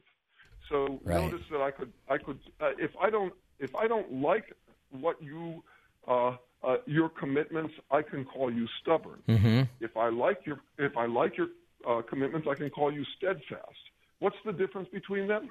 A matter of opinion about whether it will turn out well. It's Yeah. not at all.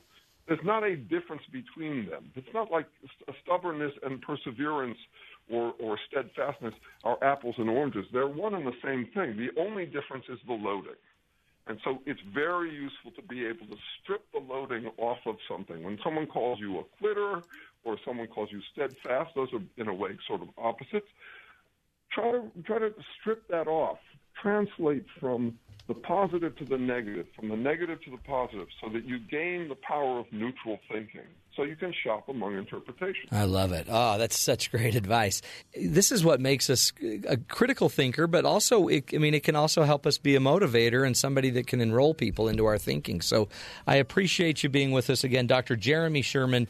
Um, go check out his book that uh, is called Negotiate with Yourself and Win mind minding for people who can hear themselves think, and uh, maybe even more uh, valuable as well uh, was also 1,200 plus articles on Psychology Today. All you got to do is look up Jeremy Sherman and Psychology Today. You'll get to his page and start downloading and reading all of those. We appreciate you, Dr. Sherman. And for the rest of us, let's keep our minds uh, open and let's question what we're hearing. Let's question uh, how we think. That way we don't have to fall into the sucker category. Powerful stuff. We'll take a break, come back, continue the discussion. This is the Matt Townsend Show. We'll be right back.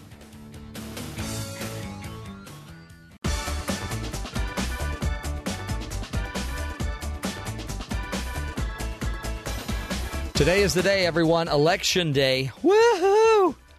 The day our country will decide who we want to be our leader for the next four years. It's been a crazy election season. And uh, finally, it all comes to fruition today. The whole election thing has been exhausting for many. And uh, so we've asked Caitlin Thomas, one of our producers, to join us today to give us some ways that we can relax and rejuvenate after the voting is over today. Hello, Caitlin. Good morning. How are you? That election theme. It's finally here. Is that good?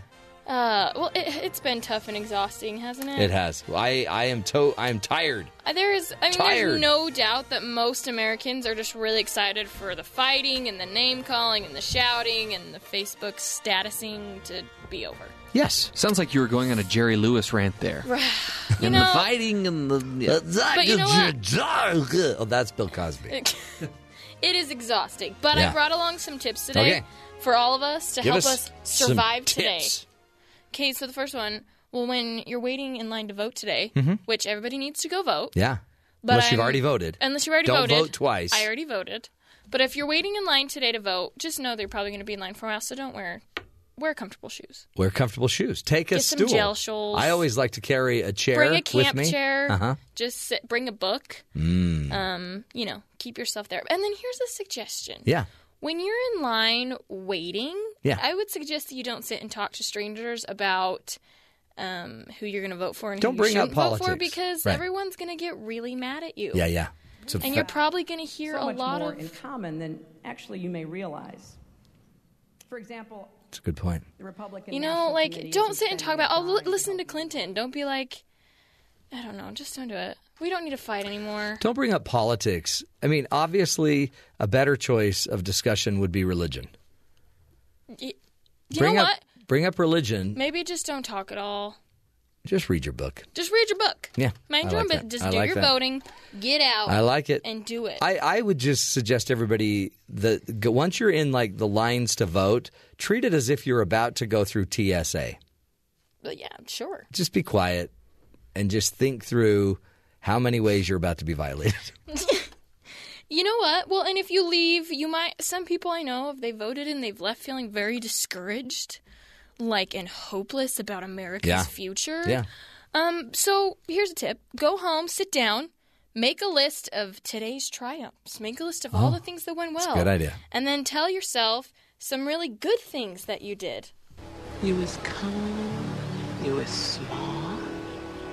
You is important. Words of affirmation. That's really good. It'll make you feel better. Was that what was the movie? What movie was that? The Help. The Help. Yeah, but it'll just make you movie. feel better Go watch about The the, Help. voting Uh-huh. process.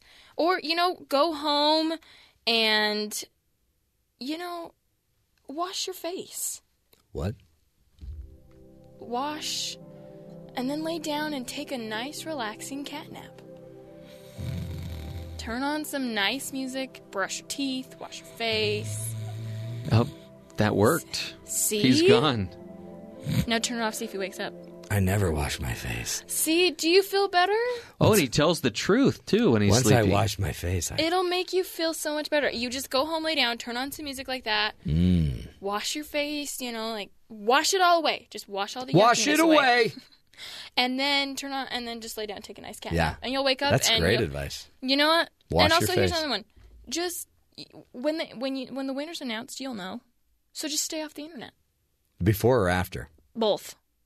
Good point. It's time for us to start making our own decisions that aren't influenced by our friends' Facebook statuses. I still don't quite understand the concept of turning stuff off, like the internet. And You- there's a button. It's like Uh-huh. the power button, It's on Okay. your iPhone has one. And you just really, you just you depress the button. I mean, I know it when it runs out of battery, it turns off. Yeah, but no, this I is- can do it manually. It could, Yeah. it could have Oh, full wow. charge, and you can turn it off. You can, and if you really can't stay off, like if you really feel the need to just voice your opinion today, you know what? Just delete the app. You know, write it in Write a it journal. in your journal. I, that's on here. See, save it, save it, put it in your journal, and save it for later. You know what? I bet all of your grandkids will want to read about the chaos that was the 2016 election Well- someday. So write it down. By the way, that is a big assumption that you will have grandkids, considering that uh, Armageddon will Isn't it begin the end of the world? at about nine o'clock This tonight. is the end of the world. That's what they That's what I keep hearing. Any other advice to help us calm down? Just, you know, just breathe. When you're sitting in the booth today making your decision, five big deep breaths to let it stress you out. In through your nose, out through your mouth. Just breathe. It's going to be okay. America has survived hard things before. We will survive again today. Well, does do you remember the last election? Some people were freaked out about that. And at, look, look, at, it turned out. It turned out okay. Okay, right? It'll everything will be okay. It's all good. That's it for today. See how easy. Happy voting day, everyone. Happy voting day. Do you feel inspired? Totally. Go vote. Vote. Wash your face. Don't talk in line. Take a lawn chair. Write in your journal. Write in your journal. Read a book. Then wash your face. and watch the hell. Stay off Facebook. Caitlin Marie Thomas nailed it. Well done, Caitlin. New middle name for you. Thank you very much. And as one of our new sponsors, uh, Canadian, um, what was it? Uh, the Canadian Chamber of Commerce. Ca- the Canadian Chamber of Commerce wants everybody who's voting today to know that, um, hey, they're there for you. Rain or shine, win or lose. Here's our next vendor. This election has left many Americans rethinking their citizenship. For those of you who are planning on immigrating to another country if your candidate doesn't win, we here at the Canadian Chamber of Commerce would like to share this important message as the polls trickle in. No matter who wins this election, we've got attractions to suit Americans of all political persuasions. Welcome to Canada. For those of you who are dreading the idea of another Clinton in the White House, you'll love beautiful British Columbia. Craving a big juicy steak? All of BC's steakhouses feature the piece of heaven that is Trump steak. Looking to further your education and maybe get your real estate license? Why not enroll in Trump University, Victoria?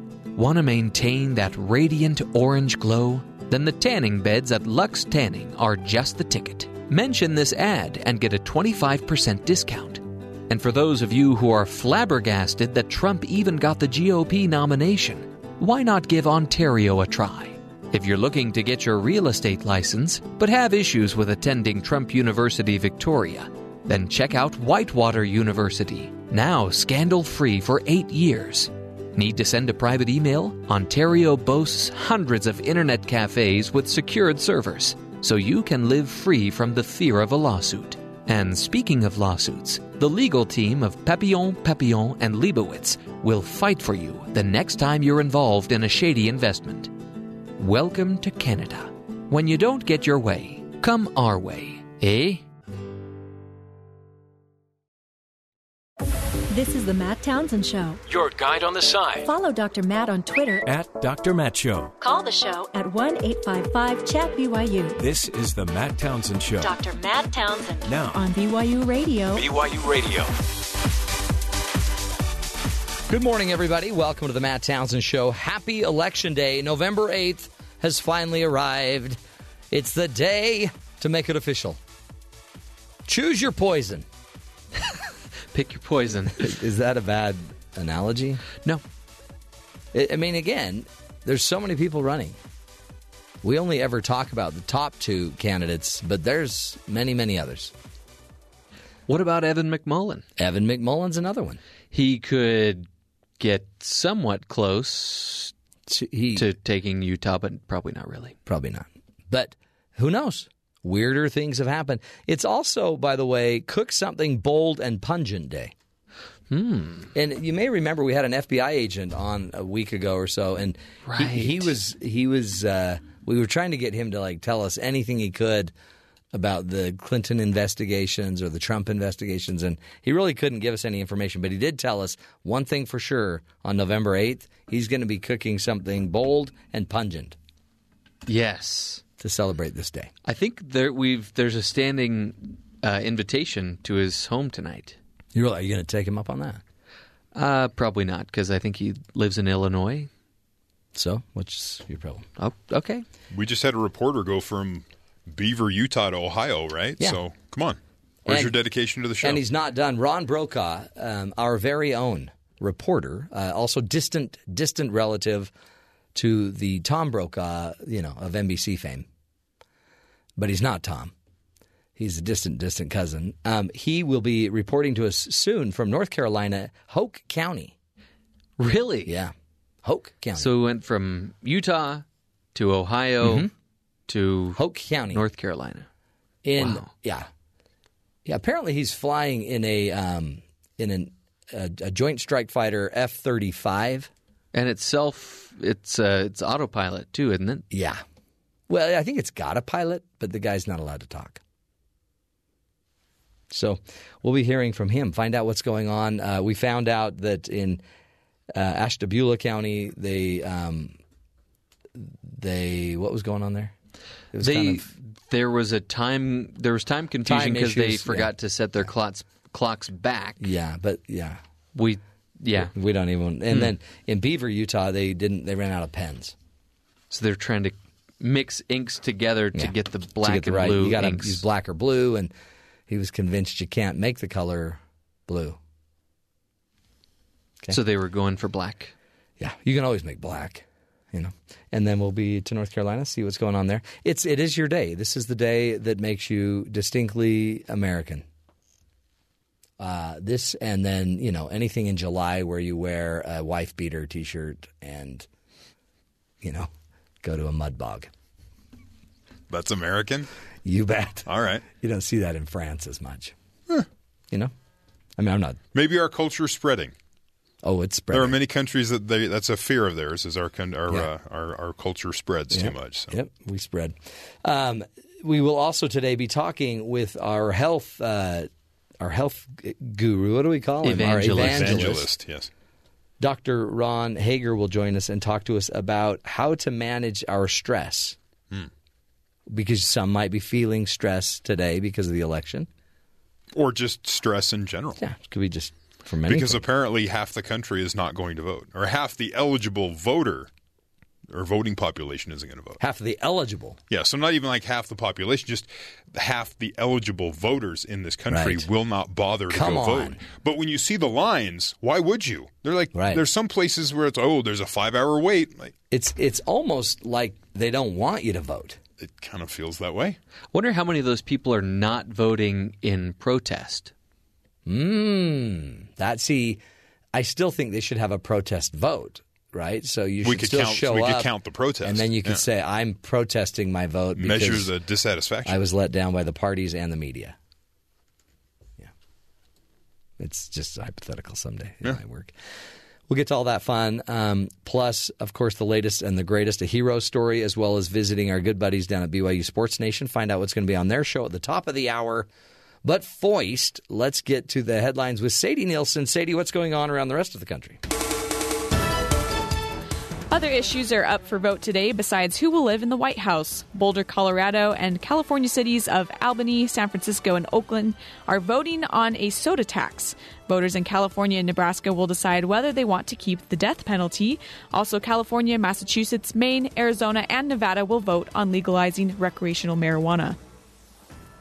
An Ohio man was arrested at the Columbus airport Monday as he was boarding a flight on his way to join ISIS, federal prosecutors say. The man, Aaron Travis Daniels, 20, of Columbus, admitted having sent money to ISIS supporters and having planned to travel to Libya for the purpose of joining the terrorist group, according to the FBI. A woman was killed Monday afternoon in Manhattan after she was pushed into the path of an oncoming subway train, police say. The unidentified woman was killed instantly when she was struck by the southbound number 1 train at about 1 p.m. Eastern Time.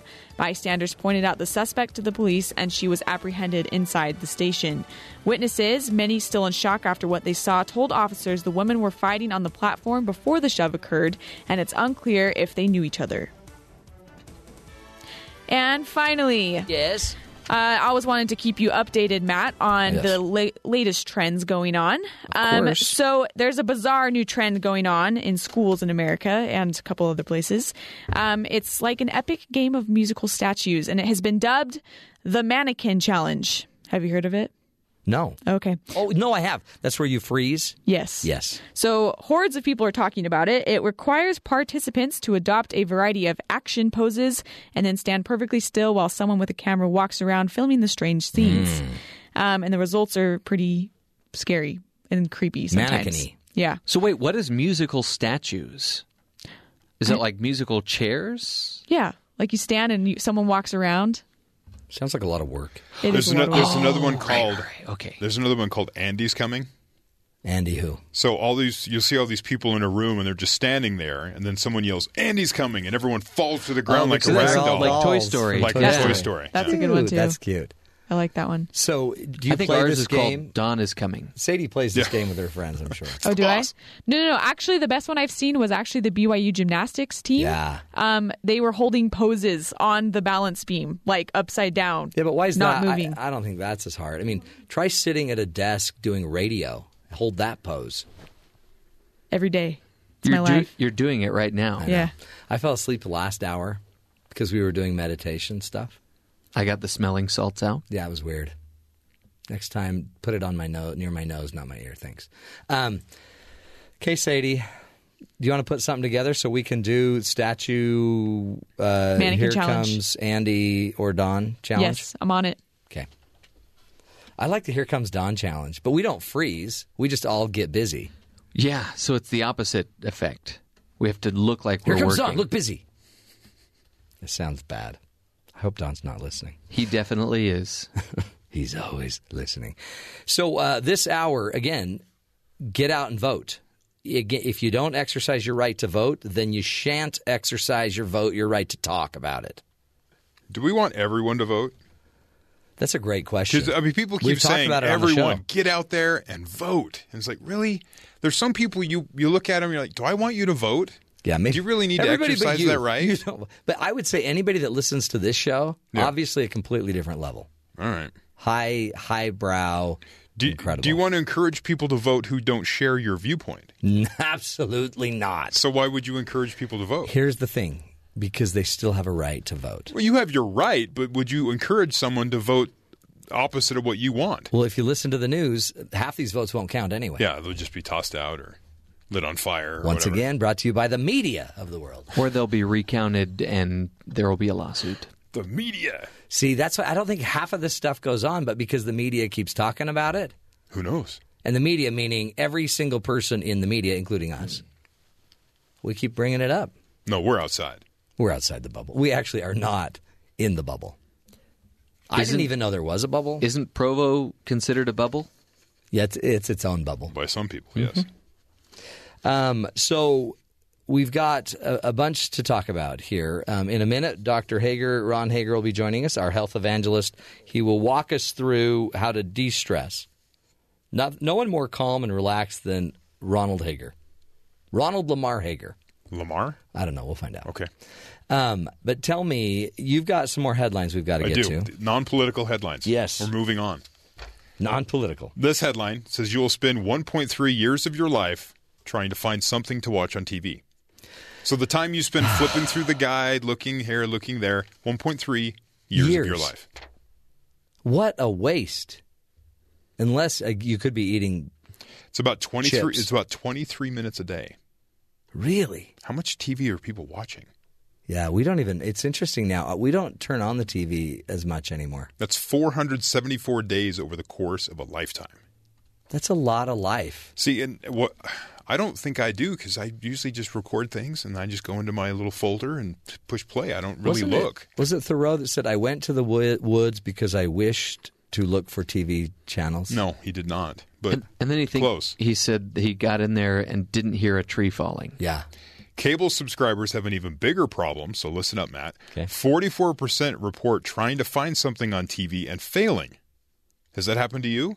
You're trying to find Oh, yeah. something? Because you know why? I try to speak into my uh, remote to, Okay. so it'll find it, and That's then I right. found out we don't have that kind of remote.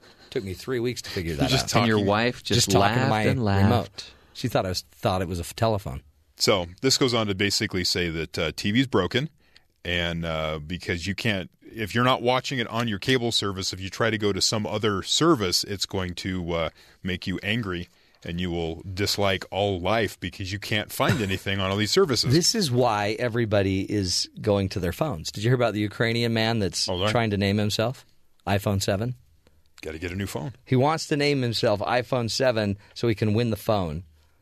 The man has officially changed his name to iPhone 7, 20 years old. Um, iPhone Sim 7 got the coveted prize Friday. It it only costs two bucks to change your name, but it costs 850 bucks to buy a cell phone. Hmm. So Change your name. Just change your name. I mean, can you imagine how proud his parents would be? Well, he got a new phone. He'll change it back in a year or two. iPhone 4 and 4S. You know, that would be a pain though because they have to show their their passport everywhere they go. Oh yeah. What if you had made the mistake of being the Samsung Notebook 7? Changed your name to that. Hmm. Burning up. Explosive personality. Mm-hmm. They wouldn't even let you on a plane, I hear. Are you that Samsung Notebook 7? And they'll talk Note talk to you multiple times, Yeah, right? you're out of here. Eight men charged with stealing 23,000 iPhones Hmm. from a Miami International Airport. Eight men were arrested, charged this week. How do you steal 23,000 phones from a storage facility at the Miami International Airport? Forklift and a cargo truck. Seriously. They then managed to drive away with the 5Ss, 6Ss, iPhones valued at about $6.8 million. Wow. That is a lot of iPhoneage. And then they opened up the containers, and it's just a bunch of people named iPhone 5S, 6S. So they were they were smuggling people then? Mm-hmm. Oh, they were phones. These are actual phones. Oh, okay. Not like the Just other getting story where it's yeah, confused. yeah. It's hard to keep them all. But FBI agents are uh, able to identify the people that were involved, and guess what? They're in trouble, and their warranties were voided. Were they really? Yeah, yeah. Wow. First thing the FBI does when Now phones there's going to be a flood of lemon iPhones on the market. void the warranty. uh, any other headlines we got to get to? A man contracted hepatitis after binging on energy drinks for three weeks. Were they dirty energy energy drinks? It says a 50 year old construction worker who consumed four to five energy four or to five energy drinks a day for three weeks recently diagnosed with acute hepatitis, a disease of the liver that causes uh, inflammation. While not the first uh, case of its kind, the incident points to largely ignored dangers of excess. Is it niacin? Look to asking our doctor. Yeah, niacin. Niacin consumption. So there's other ingredients in those those the, And it- the mix of energy He's drinks, got and it compromised his, his Liver liver. failure. I think it was the red five. That ingredient I just don't gets you every time. drinks. There's taurine and all kinds of crazy stuff in there. You don't even know what it is. You're just like, oh, okay. That's crazy. And by my experience, most of the energy drinks taste like a mix of hairspray and cough syrup. Mm, yeah. Yeah. With a, just a dabble of gasoline. Yeah. Yeah, that's a good drink. There's only one or two I've ever uh, tasted that had a pleasant taste. Most of them Mama just said, "Don't horrible. drink them drinks. Them drinks will make your heart explode." That's what Yeah. Mama said. Certainly give you a rush. So Mama yeah, said there'll be days like this. but there'll be again, days like this. Mama said. four to five energy drinks a day. That's that's you know That's a lot of It's energy. like there was a guy we we read a story that he actually died, but he was drinking like two or three two liters of Mountain right. Dew. But if you're doing, if those are two-hour energy drinks, that's only ten hours of energy, really. if you look at it that way. According to marketing, It depends. yes. We'll Yes. we'll ask Ron about this because I I don't know. It just seems seems like he can't do anything anymore. Can't do anything anymore. Um, speaking of energy, let's shoot it down to our uh, roving reporter Ron Brokaw. No, uh, well, a, a distant relation to Tom Brokaw, but Ron is our roving reporter, and we've asked him to hit the town. He's gone to Hoke County, North Carolina, and he's there to report on the latest um, when it comes to this great election day. Uh, Ron Brokaw, are you there? A misprint on the Hoke County ballots is causing some confusion to voters. Supporters of Donald Trump are having to choose between voting for another candidate or filling in the bubble next to the name Donald Trump. We'll see how this error will impact the election here in North Carolina tonight.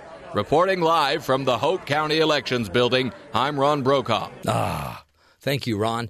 Um, great, great reporting today. He's been on those energy drinks, obviously, as he's made his way from Utah to Ohio to now North Carolina. All within an hour Yeah, of about each other. three hour total. Yeah. He's moving, moving. Uh, that's too bad about the Donald Trump thing because that's going to confuse people. Mm-hmm. And I, th- I don't think those votes would go towards Donald Trump. Mm, that's a mistake. Those are binding. Mm-hmm. Speaking of binding, we're going to take a break, come back, and who better to help us to unbind than the great Dr. Ron Hager, our health evangelist. He's here to not just uh, take away death, but bring life back to all without even one energy drink. Stick with us. We're going to make you healthy one way or another. This is the Matt Townsend Show. We'll be right back.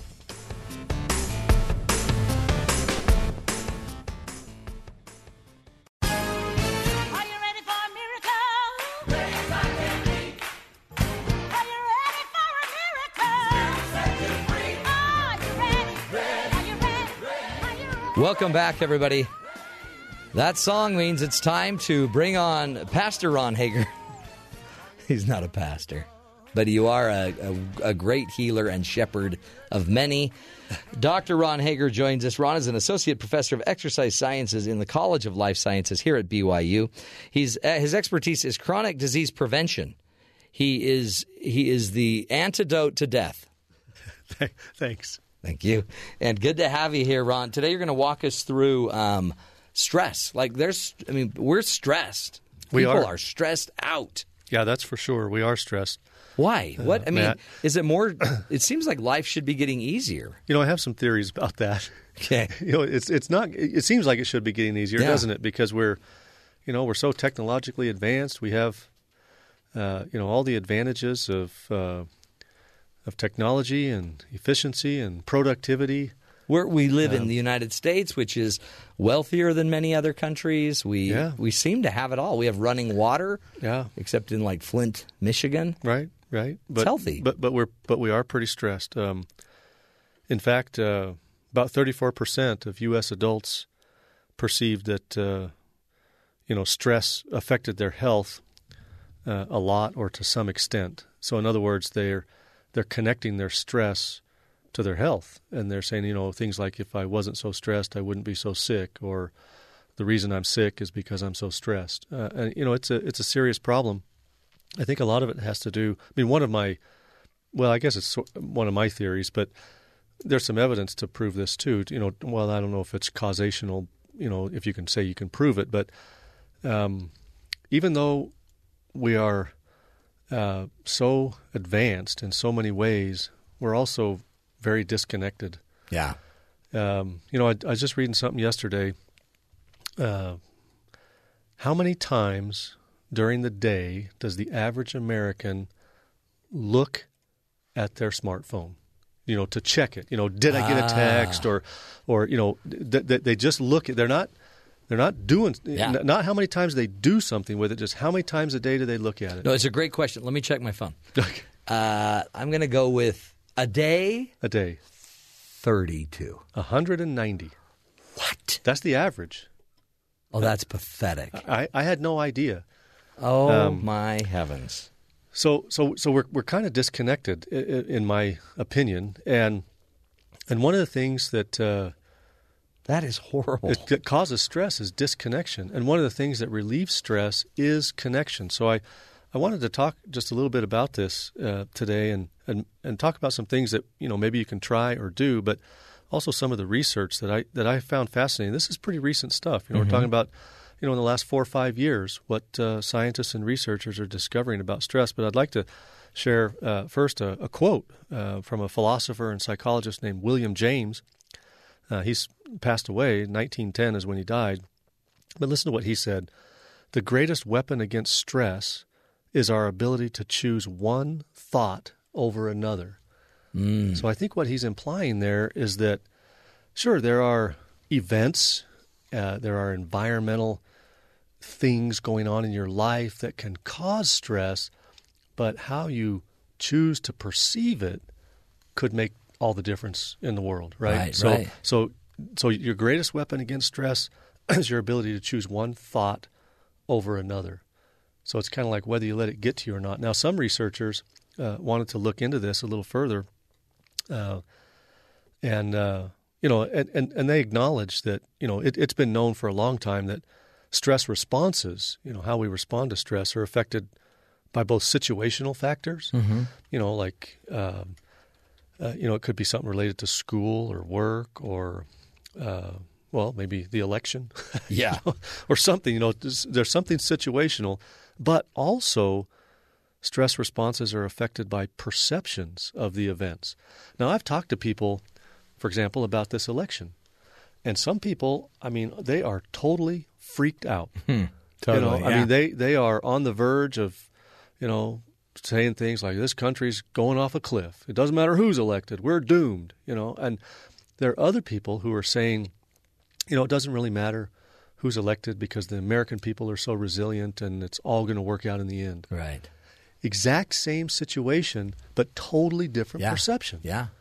Yeah. So so that makes a difference. And in this study, these researchers uh, actually an, an experimentally designed study. Uh, so it's uh, you know it's it's a pretty strong study design. Um, they they they wanted to look at uh, how the amount of stress and the perception of stress affects health, and basically uh, they they they put people into two groups. Uh, one group where they were kind of a control group; they just Mhm. responded to stress in the typical fashion. The other group, they were given training in how to adapt.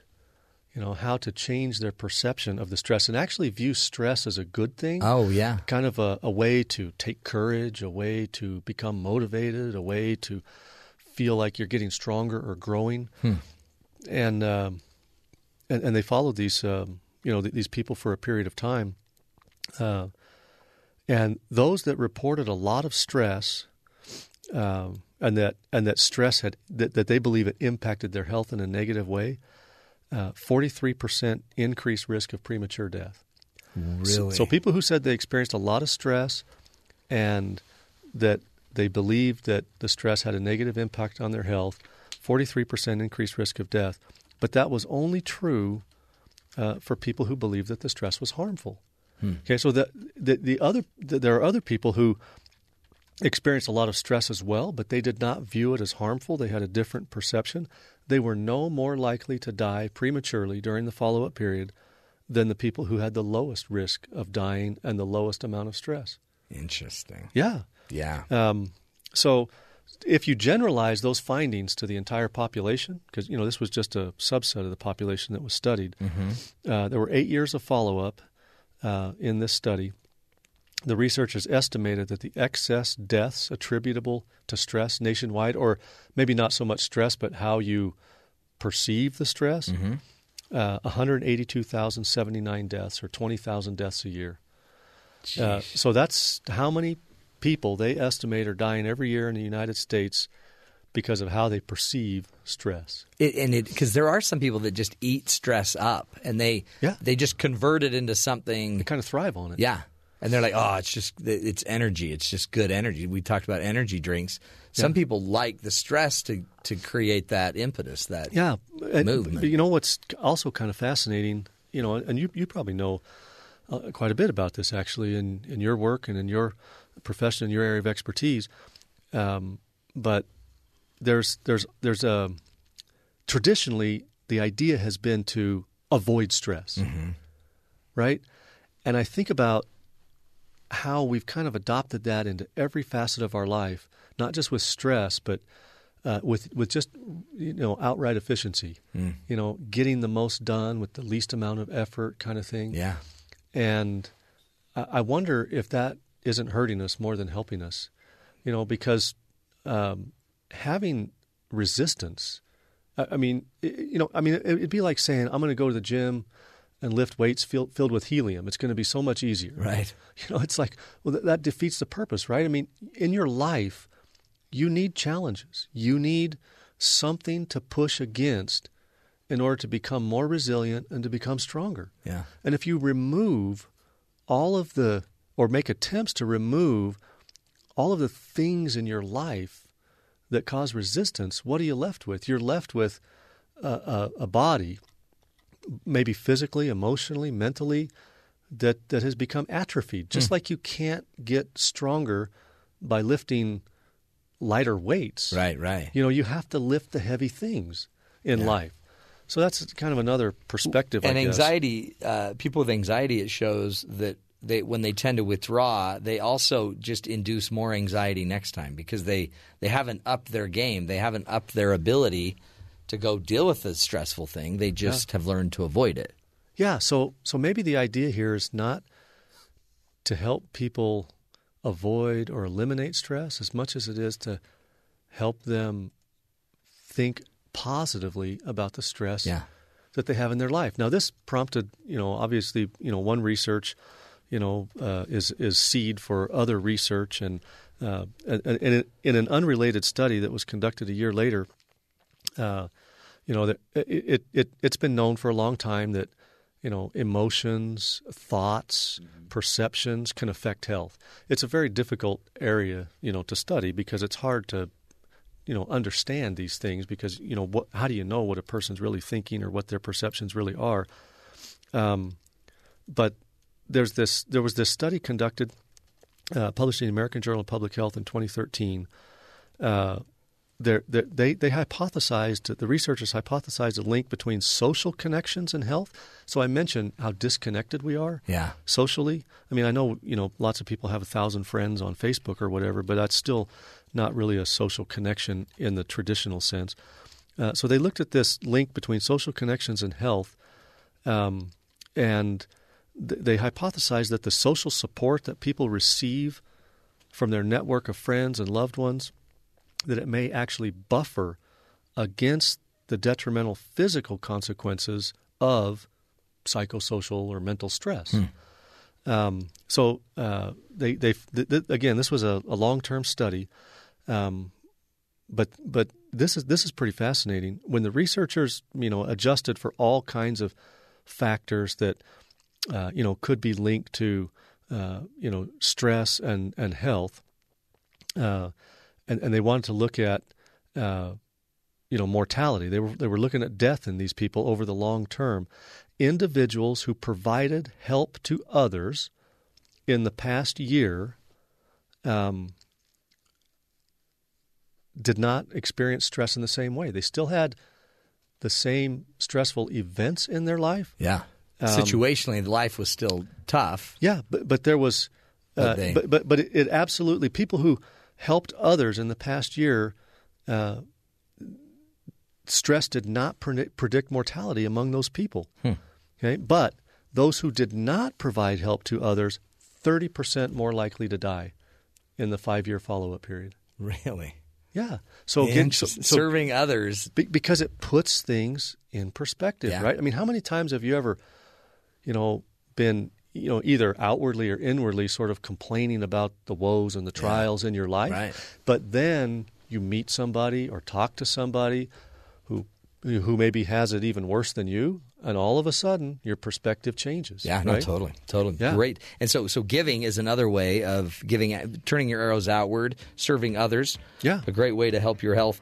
Let's take a break. Come back. Uh, the good Dr. Ron Hager will give us even more ideas for how to de-stress in this very stressful world. Stick with us. This is the Matt Townsend Show, helping you live longer, love stronger. We'll be right back.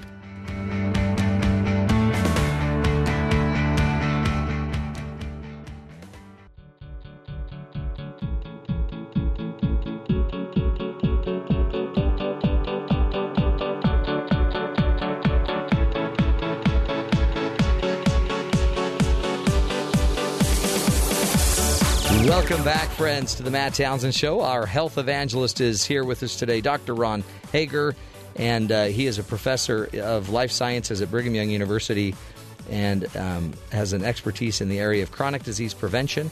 Today, he's talking to us about how to de stress. And stress is kind of normal in life. One of the tools he's already taught us is when we turn outward and serve others, that tends to actually become a healthy way to manage stress. In fact, uh, reduces your risk of premature death. Yeah, that helps a lot. According to the research. It's nothing more stressful than premature death. Yeah, so it, it is a big deal. That's huge. It, it's a really big deal. And what are other ways? And everybody experiences stress. Now, uh, the American Psychological Association, uh, they, they know something about stress. Um, they, they offer five tips to help manage stress. One is to take a break from the stressor, you know, Ooh, whatever yeah. it is that's causing you stress. Now they now they make a point here to say that that you're not you know you're just taking a break Yeah. from it and sometimes it helps you know to just step back do something even if it's just for 15 minutes and then sort of come back and, and take care of it but you, you the goal is not to avoid stress entirely No. right so i think that's a key Right. because you know whatever it is that's causing your stress is probably not going to go away it's something you have to deal with maybe it's financial maybe it's paying the bills i mean you can't just say well, that's it i'm not paying the bills I, i'm avoiding this I'm stress." of here. yeah you got to take care of those things another one is exercise and we've Yeah. talked about this before Right. multiple times uh, on the show uh, there's lots and lots of research to show that exercise doesn't just benefit your physical body but it's also good uh, for your mind. And I actually conduct, you know, just um, little uh, anecdotal surveys in all of my chronic disease classes. When we talk about this, I say, "How many of you exercise uh, regularly?" And nearly everybody in the class raised their hand. You know, they're college students. And then I say, "Well, how many of you do it?" Uh, primarily to help you manage stress. That's the one of the main reasons for your exercise, and nearly as many hands go up. Really? Yeah. They so, actually see the benefit. Yeah, so it actually works. Now, another suggestion the American Psychological Association makes is to smile and laugh. Yeah. They, they talk about how our brains are connected, are interconnected with our emotions and even our facial expressions. I know, call I call it Netflix therapy. Yeah, there you go. But it really is. So if I'm smiling, my brain will create the chemistry Yeah. of, that makes me feel good. Yeah, and and and you know, there's some there's some really cool research too with a a, a neurohormone called oxytocin. Yeah. uh, it's it's got a nickname, the cuddle hormone, Mhm. because it's released. You know, like when you give somebody a hug or receive a hug from somebody, and and this oxytocin actually has a calming effect in the body, and it helps. It, it actually uh, makes you want to reach out to people, to be more compassionate. Mm. You know, those kinds of things, um, and and and things that make you happy, like uh, you know, giving or receiving a hug, smiling, laughing, uh, just kind of letting things go a little bit, uh, releases that oxytocin. Uh, get social support. So this kind of goes back to what these studies were talking about. You know, call a friend, send an email. Uh, you know, when you share your concerns or feelings with others, and and also receive the concerns and feelings Hmm. of others, because you know sometimes you know it goes both ways. Uh, that that uh, can do a lot to help relieve stress, and as we learn from these studies, also decrease your risk, you know, of death. The last thing that they mention is to meditate, and they, they suggest that being very mindful and, and prayerful and meditative uh, on a daily basis, uh, you know, really really taking the time to think about uh, what your life is really all about, what the, are, what the things are that you value the most. That tends to put the stress in, and the stressful things in perspective. Yeah, it Right. almost seems like, and you started with it. It's a choice of thought. It kind of goes back to what you do with the data of the stress. Stress seems like it's a normal thing for all of us to experience, but then what we make it into, Yeah. Is is kind of going to determine if you heal or if you keel over. Right. And, and one of the other things, Matt, that's important to, to remember is that you've got to figure out ways to uh, not make the stress chronic. Yeah. You know, sometimes people go to bed at night, they wake up in the morning, go to bed the next night, wake up the next morning, and this goes on for days, weeks, or sometimes even months where the same thing is stressing them. Uh, and that can be very problematic. But all these things that we've talked about today, the ideas from the American Psychological Association and the findings of this research, indicate that these types of approaches can have acute effects on relieving your stress. Yeah. So while it might only relieve it temporarily and then the stress comes back, if you do these kinds of things regularly, then you're always getting the stress in the right perspective, uh, or at least the stress is there, but your perception of it is in a different perspective. And do just do do one of them. You don't need to Yeah. do all of them, No. but one of them could create a major intervention for you. Dr. Ron Hager, we appreciate you again. Uh, he's our health evangelist. He's he brings in the health, and he's the antidote to death. You're not going to want to lose him. Uh, Ron, thanks again. Again, Associate Professor of Exercise Sciences in the College of Life Sciences at BYU. We'll take a break, come back, visit our good brethren at BYU Sports Nation. Stick with us. This is the Matt Townsend Show.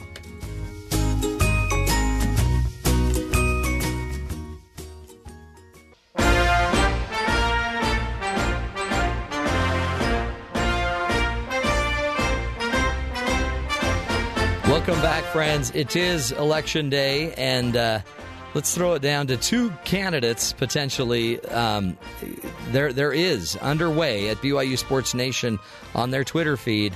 It looks like both are running for president. Spencer and Jarom. Hello, gentlemen. Yo, what up? What up? Election day. Today's the day. Rock the vote. Thank you, Spencer. You're welcome. Spencer, I'm looking at a picture of you right now riding a shark Mm-hmm. with uh, guns ablazing and a big belt buckle with a star on it. I remember the occasion well. What what exactly? When did they take that? It's my pet shark Dobie, who was gifted to me by Ron Burgundy. Okay, Toby. Yeah. Okay, that makes sense.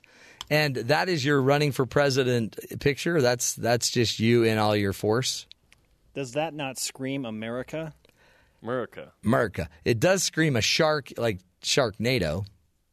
Well, that would be Jarom because he's the snark NATO. Ah, Mr. Snarky. Hey, uh, Jarom's picture is really interesting. Looks like George Washington Mm-hmm. um, on a pile of rubble from a blown out something or other that he just destroyed, It's a good look for Jarom, isn't it? carrying some machine gun and holding a bald eagle about to land on his arm. So manly. Yeah, we didn't have any choice in the Photoshop, but I'm happy about mine. Yours looks really good, except, Jeremy, your head looks huge in relation to your It's body. true, it's true to true to life. How are you guys? Are you, have you voted? Are you ready? You know, you ready to sit down tonight and watch your new president take over? Still got to go out and wait my two hours in line. Oh boy, really? Jarom took care of his over the weekend. Yeah, attaboy, Jarom. Yeah, yeah, it was a two hour wait. Always planning it, It was worth it. Yeah, they. Luckily, there were a bunch of chairs on the path. Yeah, so you So could I just sit sit down. It's kind of like going to nice. get a physical. You know, just waiting for Minus the physical. coughing, yeah. Yep, minus the coughing, exactly. Yeah. Um, Just move past it. Just go. Yeah, I know Go. I am. I, but my head just thought about it. Um, so here's the deal: Uh, if you guys, if if uh, we're not going to talk about who you voting, who you're voting for, but is tonight going to be a blowout? You guys are great prognosticators. Who's going to I win don't know. Have you tonight? Seen her going for two picks. Yeah, I'm. I've gotten eight out of eighteen right, and Jarom's gotten seven out of eighteen. Yeah, right. so great. Well, you're actually so you're really good. You're actually like the rest of the press Yeah, exactly. Yeah, and the media. So yeah, I don't. I don't know. Um, I'm actually going to go to Doctor Strange tonight. Okay, so you, which, which, when all is said and done, I actually love watching how things unfold tonight. It's Yeah. pretty exciting, compelling television. so you're I'm actually like, going. You, you said you're going to go to Do- to Mr. Trump's campaign event. Is that what you said? something like that. Doctor Strange. yeah. Oh, okay. Benedict Cumberbatch. So you're you're actually just moving on. Just you're going to go watch just TV or go watch a ignore it. show. Yeah, yeah. Uh, what what are you doing tonight, Spence? I'm fascinated by election day. I will have the networks going in my house, watching all the different prognosticators from the the four major networks uh, with their updates and the whatever percent precincts reporting. I think it's I think it's fascinating. But I worked in the news Yeah. for six years. You're a news news station, and so like that, it kind of seeped in on me and. What I I used to joke with all of the news people that I work with, like, hey, guess what? Election day is like every day for us in sports because we've got results coming in last minute, Yep, and we've yep. got to get highlights, and we got to do everything under the gun. Like, this is how we feel every stinking day. It's more like the NCAA tournament. Yeah. Like the NCAA tournament. Like, oh, did you hear this? Upset this team. This, Trying to track yeah. down high school Yeah. rosters and scores, and oh, Ah, Yeah. I see. Okay. I, I wish I wasn't going to the movie tonight, though. I wish I could just sit at home and watch it. It was poor planning. It was like, oh, let's go Tuesday because it's like five bucks in Utah at every theater. almost. And there's- yeah, there's nothing is- going on. So then I was like, oh no, that's election night. Like I love just sitting there and taking it in, like you said. Um, but but I'm with multiple people, so I have to go now. Yeah, yeah. I'm stuck. Jaren's locked in. Maybe just pull out your phone, and you can just track it on the phone. Nah. maybe not. He's not going to ruin the movie for everybody else. Hey, um, I like what you're doing on your f- Twitter feed with having all of these propositions. We do have some propositions. Yes. Today. And I voted now on every one of them. I, I didn't know, I didn't remember who Spuddy Buddy was. Spuddy Buddy is the mascot of the state of Idaho. Ah. And I brought Spuddy Buddy back in 2014 from my trip to Boise. Took a selfie with him when he was at the field Oh, during good. the Boise BYU game. You guys are buddies. He's the famous Idaho potatoes mascot. So there's this. There is a. It's not. You know, it's one of those polarizing topics for BYU fans because some people associate him with Boise State. Other Idaho BYU fans just associate him with Idaho, and Right, so right. there's there's this battle of well, does he belong on the desk or not? Ah. You know what? I would keep him there if you put sour cream chives and some bacon bits. Fully loaded, Yes. Spuddy Buddy. Does that sound disgusting or what? hey, um, okay, so tell me what's on your show today. We got to get you out. I know you got to go wax on, get ready. the three propositions, which uh, Right. we will get into Fantastic. in detail in just a few minutes. Also, your president and vice presidential nominees for BYU sports. Ah. You choose from current Cougar or former Cougar personnel, whether it be coaches or athletes. Any athletes. anyone you want, Okay, that's Yeah. a that's a good question. whoever you want. Anyone. We'll tell you ours. It could be anyone. Mm-hmm. Wow. Who should be the president and vice president of BYU sports? That's big. That's big. So, so you'll have that. You'll have the three the propositions, the three yep. props. Yeah. Yep. We've Anything got else? Jen Rockwood, head coach of BYU women's soccer. Her Mm. team just jumped up in the polls again to number three. They are 10th in the RPI, yet they received a four seed in the NCAA tournament. A lot of people think they were snubbed majorly, including yours truly. yes. So we're going to talk to her about that and their road to what they hope is a memorable NCAA tournament run. Cool. That's really cool. It's a They'll loaded it. show. It's a loaded show. Yeah. Just like the potato. Election day.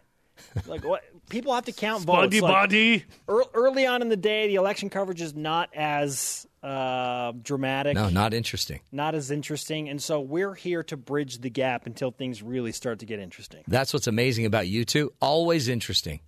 Yeah, Always interesting. that's one word for us. You guys are like a potato bar with everything. Bacon bitch. Fully loaded, spuddy buddy. All right, guys, have a good show. I know Yeah. you're also getting ready for the big um, SUU game, so keep stretching out for that. You got it, brother. Okay, peace out. Bye. Happy Election Day. You know, you can't celebrate an election day enough. But they're right there, two examples. One person's going to sit home and just watch TV all night and be kind of caught up in the wave of electionitis. The other is going to go watch a movie. I'm going to a movie and a play. Okay, so you're totally avoiding it. Yes. Is it that bad for you? No, and just like uh, Jarom, it was a complete accident. Really? Yeah. You know But- what I'm doing tonight? Um, potato bar. I am going to try for the first time ever um, an exercise program. That's right. And I won't name the name of it, Atkins. but that's a I will say it. It kind of it's. I won't give you the exact name, but it'll give you some insight. I'm doing the Z eighty seven Y program.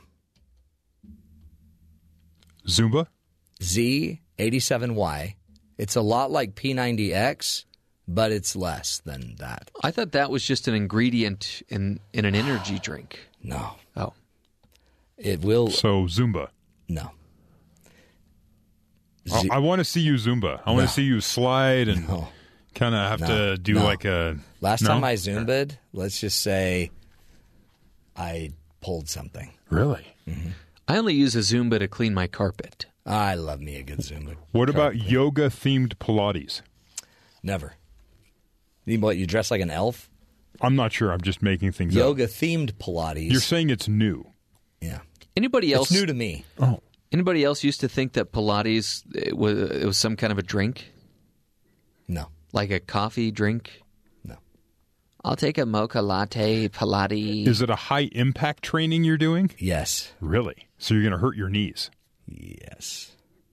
My knees are very bad. Anyway. Is your wife leading you down this road? Uh no, but she. I did wake up with this video program right on my pillow. This is Ooh, hints. This is the one where you hold weights above your head while people pelt you with various objects, exactly, right? Okay. exactly. It's all about the core. Strengthen the core. It's all about the core. I don't know what it's going to be. I, think I have a feeling tonight it'll all be about the bathroom because I hear it makes you throw up. This one's That sounds wonderful. yeah, it's insane. It's in, it's like So- insanity. So it's the election diet Yeah. that'll make it throw up. So because I'm thinking I could watch the election while I go through this, and Oh, you're going to lose it. yeah, I pretty much will. Anyway, uh, we'll, we'll see how it goes. What's the worst thing that could happen? As you know, we always like to wrap up the show with a hero story, and uh, this is a great one. Dashcam films moment a hero policeman saves an unconscious driver. Here's how it goes. The driver was a mother who collapsed unconscious behind the wheel of a car with her baby in the back. The officer saw the runaway car weaving across all three lanes. In the video, the dash cam shows how the officer skillfully rammed the car off the motorway before driving in uh, front of it to stop it. I pulled alongside of it and I saw the woman with her head completely back, staring at the roof of the car. She was out, was obviously unconscious, Officer Danny Pattison said. I gently pulled up alongside and began to push the car against the barrier. And then, as it slowed, I pulled in front of her. After that, bringing the car to a full stop, um, both the woman was brought back to consciousness and she and the child were without injuries. So, from the UK, a heroic policeman all caught on dash cam. How cool is that? Saving a life. Now, remember, folks, as we do this uh, show, it's we make a lot of jokes, we talk about a lot of stuff, but in the end, today, it's your turn. It's your duty, it's your right, it's your privilege as an American to get out and vote. Sure, you'll have to wait in line, and uh, sure, you may not love everybody that's running, but in the end, it's still your vote, it's your say. You only get one of them, remember that. Um, but uh, it's it's the one that makes you truly free.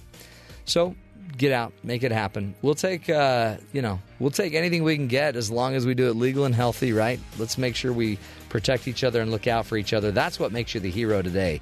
Get that I voted sticker on your on your lapel.